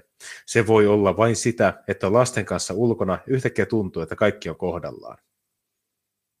Ja siis, tämä, kuulostaa, tämä, kuulostaa, tämä kuulostaa, ihan, niin, tämä kuulostaa ihan, ihan kivalta. Varmasti näin on. Mutta sitten kolumnisti toteaa, eri ihmiselle onnen hetket ovat, voivat olla vain erilaisia. Onnen tunne voi tulla vaikka siitä, että on ystävän, kämpiksen, kummilapsen, rakastajan tai usean kumppaninsa kanssa, usean kumppaninsa kanssa ulkona ja yhtäkkiä tuntuu, että kaikki on kohdallaan. Niin kuin se yksi... Ja sitä, tai sitten onnen, onnen tunne voi tulla jostain ihan muusta. Ja Anna-Sofia ei ole ke, miss, missään vaiheessa ilmaissut tässä kirjoituksessa olevassa onnellinen. Tästä ei tule mitenkään sellaisia viboja, että tämä on onnellisen elämästään nauttivan ihmisen kirjoitus, vaan tämä on nimenomaan hätähuuto. Tämä on yksinäisen hukassa olevan naisen hätähuuto, että se, se alkaa ymmärtää, että se ei ole tehnyt elämässä oikeita valintoja, ja se alkaa ymmärtää, että sillä on kiire, että jos se meinaa niin tarttua tuohon aikuiseen elämään ja siihen perheen perustamishommaan, niin se, se pitäisi alkaa tehdä niin nyt heti jo ihan biologisen kellon puolesta. Niin tämä on niin semmoinen yksinäisen ihmisen hätähuutoa siitä, että okei, okay, että mä oon tehnyt t- tähän mennessä paskoja elämänvalintoja, mitä mun pitäisi nyt tehdä? Lisää aiheesta. Saara Särmän kenen uusi ja kenen norma ei. Ei niin, ja tuota, täällä on kom- Ylen kommenteissa, niin täällä on nämä käyty huimaa keskustelua. Täällä on myös niin kuin normaaleja ihmisiä. No, kuten olen huomannut, niin joskus näissä Ylen kommenteissa, niin täällä on ihan niin kuin järkeviäkin kannanottoja. Täällä on tämmöinen henkilö kuin Kokki Kekkonen, joka on kirjoittanut seuraavasti. Kyllä se niin vain menee, että kaikki ihmiset tässä elää saman elonkaaren, vaikka kuinka nykyään halutaan löytää oma polku ja olla erilaisia. Eri ikävaiheisiin kuuluu erilaiset jutut. Kirjoittaja elää vain pitkitettyä nuoruutta, vaikka kuinka termejä vääntelisi. Hmm. Jos itse edelleen 34-vuotiaana täyttäisin päiväni katsellen piirrettyjä, leikkimällä ukkeleilla ja pelaisin illat pihalla vinkkiä, kyllähän kaikki olisivat sitä mieltä, että on jäänyt lapsuusvaihe päälle – ihan samaan tapaan siihen nuoruusvaiheeseen kuuluu ne tietyt asiat, joita lähes kaikki ikätoverikin tekivät. Nyt aikuisena ne nuoruusvaiheen jutut kiinnostavat yhtä vähän kuin ne lapsuuden tekemiset. Olen siis kasvanut aikuiseksi. Hmm. Anna-Sofia Nieminen ei ole vastannut tähän, mutta mä oon ihan varma, että Anna-Sofia Nieminen että no ei kun on myös aikuisia, jotka käyttää vaippoja ja ne leikkii vauvoja. Se on ihan täysin normaalia toimintaa, siinä ei ole mitään tota, ongelmallista. Niin, niin. Aloin itse miettimään, että jos itse edelleen 34-vuotiaana täyttäisin päiväni katselin piirrettiä leikkimällä ukkeleella, pelasin illat pihalla vinkkiä, niin mä olin jotenkin Iikka Kivi tuosta mieleen, kun se esittelin tästä arvarsfiguureita jossakin. Ja kun siis mä, mä mietin näitä ylipäätään tätä Ylen feministi-kolumnisti-valikoimaa, että kun ne selkeästi pyrkii niin markkinoimaan tuota voimaantunutta feminististä elämäntapaa sillä, että joka ikinen kolumnisti pesti annetaan jonkin sortin tällaiselle omituiselle sinkku, sinkkuuden kokemusasiantuntijalle tai jollekin muulle vastaavalle, niin eikö ne voisi yrittää mainostaa sitä feminismiä vähän paremmin sillä, että ne löytäisi edes yhden kolumnistin, joka vaikuttaisi onnelliselta ihmiseltä. Koska siis nämä Ylen feministikolumnistit, ne kertoo sitä, että minä käyn terapiassa, minä olen yksinäinen, minä haaveilen avioerosta, minä itken joka päivä, tällaisia juttuja, niin tota, ehkä, tää, ehkä se olisi vähän parempaa mainosta sille feminismille, jos nämä löytäisi edes yhden kolumnistin, joka etäisesti vaikuttaa jotenkin onnelliselta ja tyytyväiseltä elämänsä. Joo, mutta 34-vuotiaana kattelee piirrettyjä, niin no, jotkut piirrettyt on hyviä, mutta jos katsot Duckmania tai Rick and Morty ehkä, niin voi niitä läpäillä. Tot pari, yhden iltapäivän niitä, vedät savuja niin. ja katsot niitä. Niin Mutta ehkä se ei ole joka päivä juttu. tai Murdoch Murdockia. No sekin. No, on, onhan näitä. Uh, anti-racist Hitler. Se on vitu hyvä piirretty. Um, joo, tota, No, se oli ja katsotaan, minkä näköinenkin tämä nainen on. Näyttääkö tämä onnelliselta mä en, ihmiseltä? Mä en siis tämä, he, hohkaako tästä sellainen hyvinvointi ja elämän ilo, sellainen joali viiv? Mä en, äh, tota, en halua kritisoida ulkonäköä, kun se Mä oon ollut riittävästi Tuo näyttää niin masentuneelta, alakuloiselta jo tuossa kuvassakin. Ja sitten tämä teksti on sitä, että miten tämä kertoo, että kuinka se on yksinäinen ja no, se haaveilee kimppakeen päästä, että se, se, se ei olisi koko ajan niin yksinäinen. Niin, paita, tämä on kauheaa. Tämä on tosi surullista. Toi paita on outo, kun siinä on. Niin, oot, mulla pisti silmään, että kuka ihme napittaa paidan ylös asti. Miksi? Äh, tuo oli yksi superchatti, joka mä halunnut lukea. Tänne mulla on yleensä asti napitettu paita, mutta on vähän nyt eri. Niin, no, siinä, ihmiset sanoo miksi. Äh, Puliukko laittoi 25 euroa tai dollaria ja hän, tämä liittyy suhun, niin mä tiedän, että me okay. monokulttuurissa mä ne luet, luetaan superchatit vasta lopussa, mutta mä ajattelin, että äh, hän sanoo, yritin tilata sinimusta putkihuivin, mutta kirjaantuminen kauppaan tökki. niin onko tämä se meidän, Joo, varmaan se myös. Okei, okay, no, no laita yksäri ja katsotaan. Kysymys Tuukalle, onko tullut uusia vaatimuksia puoluehakemukseen? 25, niin kiitos kovasti. Tuo sun nimimerkki, Joo, nimimerkki on huono, koska mä just ei teille sanoin, ei kun siis korkeammalle oikealle sanoin, että monokulttuurin hyvin informoitu yleisö, niin jos nimimerkit on puliukko. Ja KK sanoi, että ei, kun näitä ei näy informoitu. Mutta joo, siis on, niin on, onko tullut uusia vaatimuksia? Miksi, miksi, miksi, miksi teidän puolue, missä teidän miksi? puolue viipyy? Äh, Halo?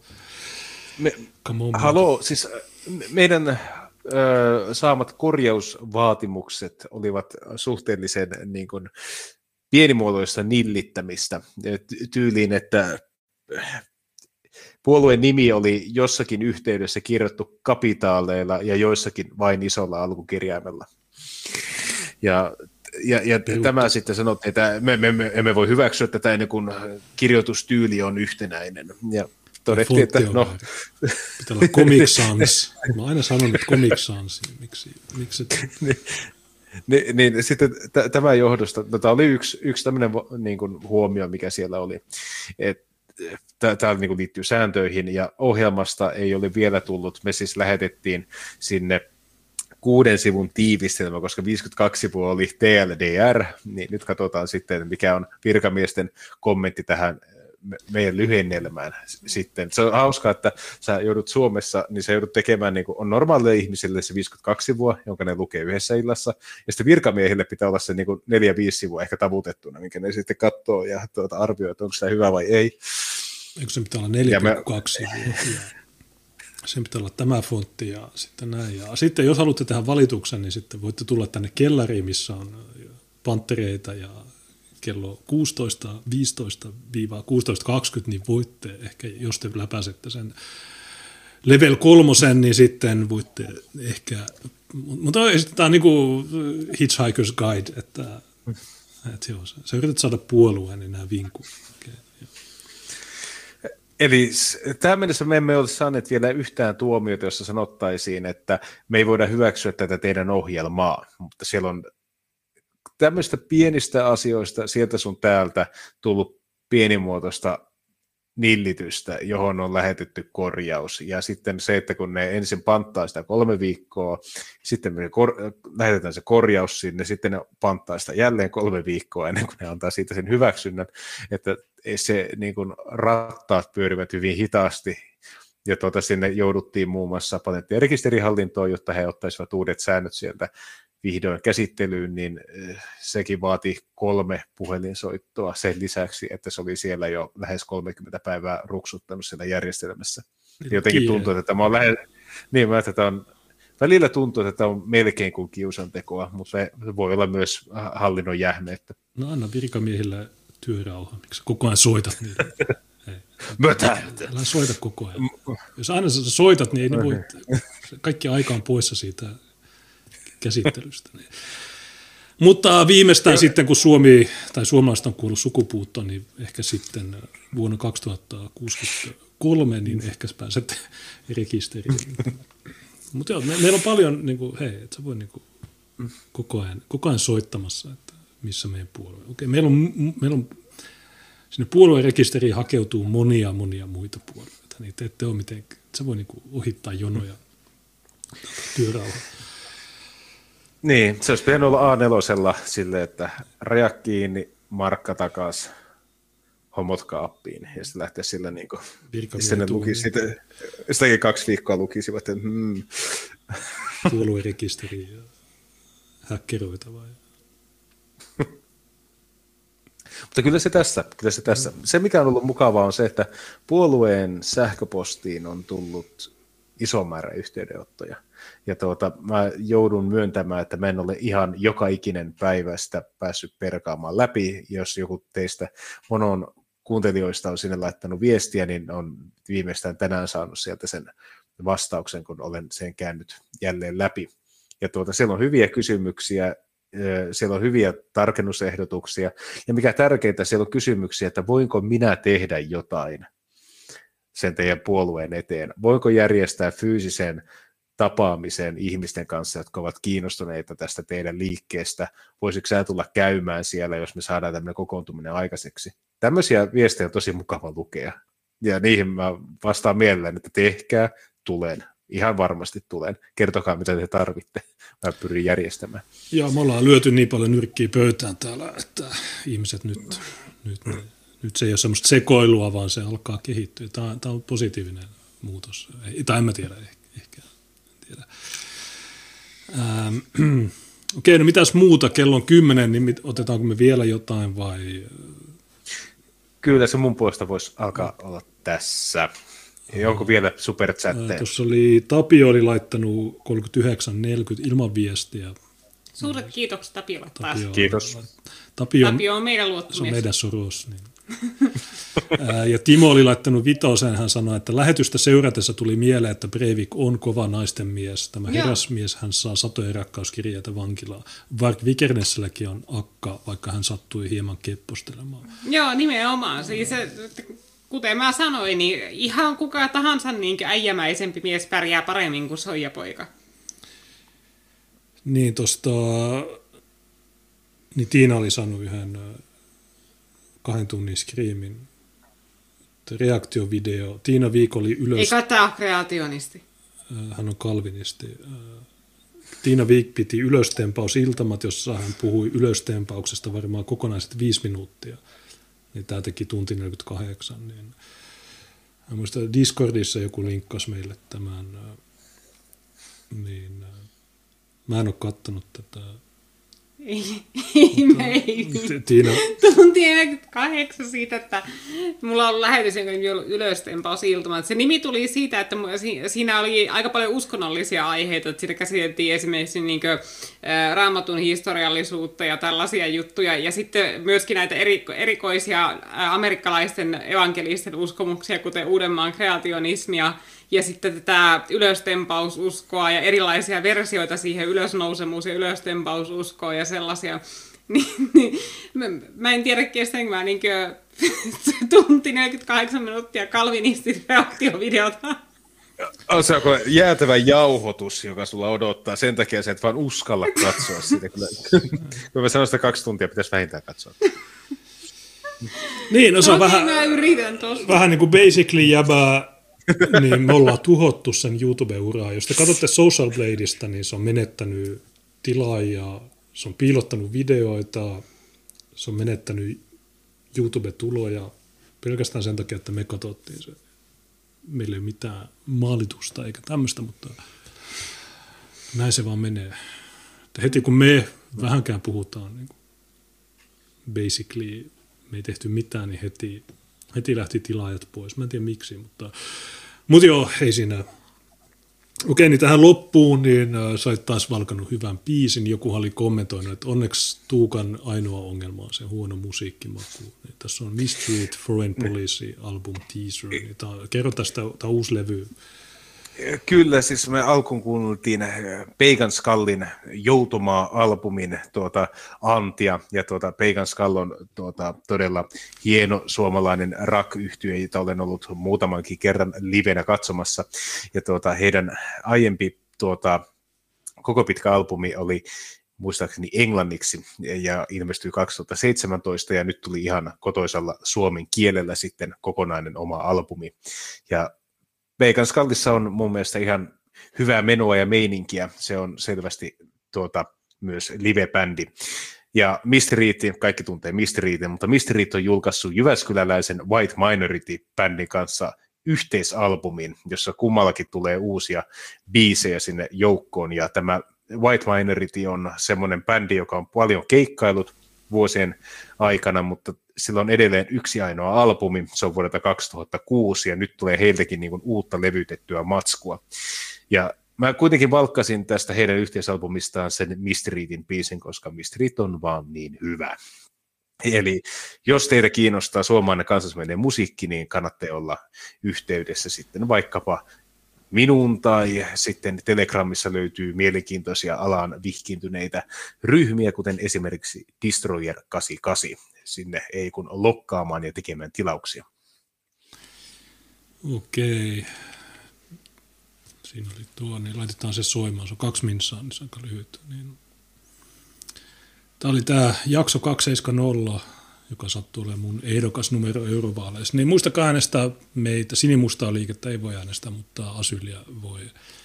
Jos me saadaan ne nimet, kun tiistaina pitää jättää ehdokas-hakemukset kaupungintalolle, niin meiltä puuttuu vielä viisi nimeä, niin jos ja teidän pitää asua Oulussa, jos tämä allekirjoitatte, niin laittakaa ää, Discordissa viestiä tai sitten VKssa, niin ne on parhaat tavat olla muhun yhteydessä, niin mä, mä käyn hakemaan teiltä nimeä. Mä huomennakin käyn hakemaan ainakin kaksi nimeä, niin jos haluatte jeesata. Sitä paitsi mitä enemmän siellä on nimi, niin sen parempi. Että, koska ne voi hylätä ehkä jonkun, että me ei saada selvää tämän tyypin nimestä tai syntymäajasta tai jotain typerää. Mutta ne ehdokasnumerot kai tulee 18. maaliskuuta ja telineet kolmas ensimmäinen, ellei tapahdu jotain, että vaalit perutaan. Toivottavasti tuo vitsi, kun tuo aamun sen sanot, että tällä Calvinistilla on myös osa kaksi Tiinan ylöstempaus ilman iltamasta ainoastaan tunti 40 minuuttia. Niin, toi on Ai, se osa on yksi. super, Onko siinä? superjauhotus. Tuossa On, osa superjauhotus. Lisää. Kaksi, kaksi, kaksosainen superjauhotus. Tämä, tämä on paha.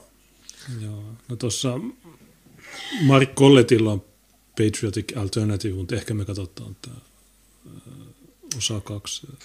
No kun siis se on huvittavaa, niin että mulla on jotakin, ehkä jotakin, olisiko ollut 500-600 katsojaa siinä niin illan mittaan, se oli aika pitkä lähetys ja niin kuin, sitten siellä oli niin ehkä noin kaksi tyyppiä, jotka veti herneen enää sitä. Kaikki muut niin nauro mukana, kun puhuttiin esimerkiksi näistä kreationi, uudemman kreationistien oudoista uskomuksista. Ja sitten on näitä niin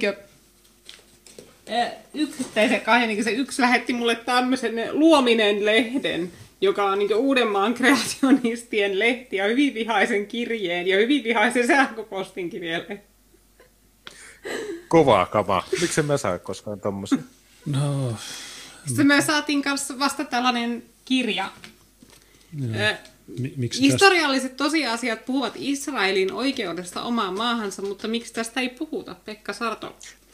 Pekka Sartla on kovaa kamaa. Tuota, mä oon lukenut nuoruut, nuoruuteni anti-islamistisina aikoina hyvin monet Pekka Sartolan teokset. Ja mm. se, siinä on kyllä niin kovaa full HD-sionismia, että sulla alkaa itselläkin esinahka karkaamaan, kun sä luet sitä. Okei. Okay. Miksi tästä ei puhuta? Tässä, tässä on tämä mun 500-sivuinen kirja. Ää, niin, kirjoista puheen ollen Kiuas Kustannus on julkaissut vihdoinkin sen Pyhien leirin Le Contessa, niin 26 euroa 50 kiuaskustannus.com, menkää sinne. Se oli meillä tuossa introssa. Menkää sinne, ostakaa se kirja. 448 sivua, 26 euroa 50. Sitä on luonnehdittu erittäin rasistisesti, rasistiseksi ja niin edelleen. Niin Multa se kysyttiin, oletko teos. lukenut, mä sanoin, en, mutta se on, sitä on luonnehdittu erittäin rasistiseksi, joten se ei voi olla huono. Se, se on loistava kirja, mä suosittelen kaikkia lukemaan sen. Ja se kannattaa ottaa huomioon, että se on kirjoitettu ajalla, jolloin niin kuin Eurooppa oli vasta aloittamassa tätä monikulttuurista kehitystä ja se, miten se kuvaa tuota, missä juoni lähtee liikkeelle, niin se on ihan niin kuin vuoden 2015 toisinto. Siinä on vaan tuota, semmoinen ero, että siinä kirjassa se muuttoaalto lähtee Intiasta eikä lähi Niin Joo, ja mä, näissä hännikäisen esseekokoelmissa oli kanssa kiinnostava juttu, että sillähän oli kaksi esseitä, missä se puhuu, puhuu niin väestönvaihdossa, ja, ja se viittasi tähän kirjaan. Ja ensimmäinen näistä esseistä oli kirjoittu ennen vuotta 2015, ja se puhuu, viittasi tähän Rasvailin pyhien leiriin siinä esseessä ja sanoi, että tietenkään tällaista ei tosiasiassa tule tapahtumaan, vaan että se tulee tosiasiassa olemaan sellaista tasaisempaa muuttoliikettä. Ja sitten vuonna 2015 oli hän mikä sitä päivitetty versio sitä samasta esseestä, että okei, tuli se sittenkin justiinsa niin kuin se kirjassa. Niin by the way, Hännikäinenhän on dissannut sinimustaa liikettä, niin onko sä nähnyt sitä? Mä en ole lukenut sitä, mutta se sanoi, että Onko sä nähnyt sitä juttua? Oon mä sen lukenut. Kyllä se okay. mulle linkitet, linkitettiin heti, kun se tuli. Ja tuota, öö, ehkä miten Hännikäinen on itse, itseään sarastuksessa joskus kommentoinut, että hän on, mikä hän on liberaali fasisti. Hän käytti tämmöistä ilmaisua ja ehkä sen ohjelman kollektivistinen luonne ja se, että yksilöt tosiaankin on alisteinen tuota, kansalliselle keskusvallalle, niin se ehkä hänelle sitten bohemina kirjailijasieluna niin meni sitten vähän yli. Että hän äh, huomasi, että, tai ehkä hänen roolista on helpompi ajatella, että kaikki semmoiset tahot, jotka pyrkii jollain tavoin rajoittamaan ajattelun vapautta ja ilmaisuvapautta, niin on yhtä pahoja. Ja mun nähdäkseni ainoastaan niin kuin haitallisten liikkeiden, tai ainoastaan niin kuin haitallisten liikkeiden tukahduttaminen, se on ihan ok, hmm. jos se voi perustaa kokonaishyödyllä. Että ehkä mä olen vaan enemmän tämmöinen murhaiskeko-ajattelija. Se on vähän niin kuin Richard Spencer, että se, sekin kuvailee itseään liberaaliksi rasistiksi. Tai ei fasistiksi, mutta se on, rasi, se on liberaali, mutta ei matuja. Niin niin tämmöisiäkin suuntauksia on, mutta joo, ei siinä, mä en ole lukenut hännikäisen kritiikkiä sinimustasta liikkeestä, mutta toisin kuin joku kuvittelee, niin se ei tarkoita, että nyt, nyt ei koskaan, hännikäinen ei koskaan tule tänne, tai että, että olisi jotain ongelmaa. Joo, hännikäinen on peruuttunut täysin. Cancel-kulttuuri alkoi. Äh, joo, no tota, ei tässä muuta. Mä laitan soimaan tämän biisin, niin kiitti katsojille hyvää keskiviikkoilla jatkoa ja nähdään tuossa, no en mä tiedä milloin meillä on seuraava No katsotaan tuossa. Jep, niin tilatkaa Telegram. Yes, Moi. Kiitos tästä. Moi. Moi.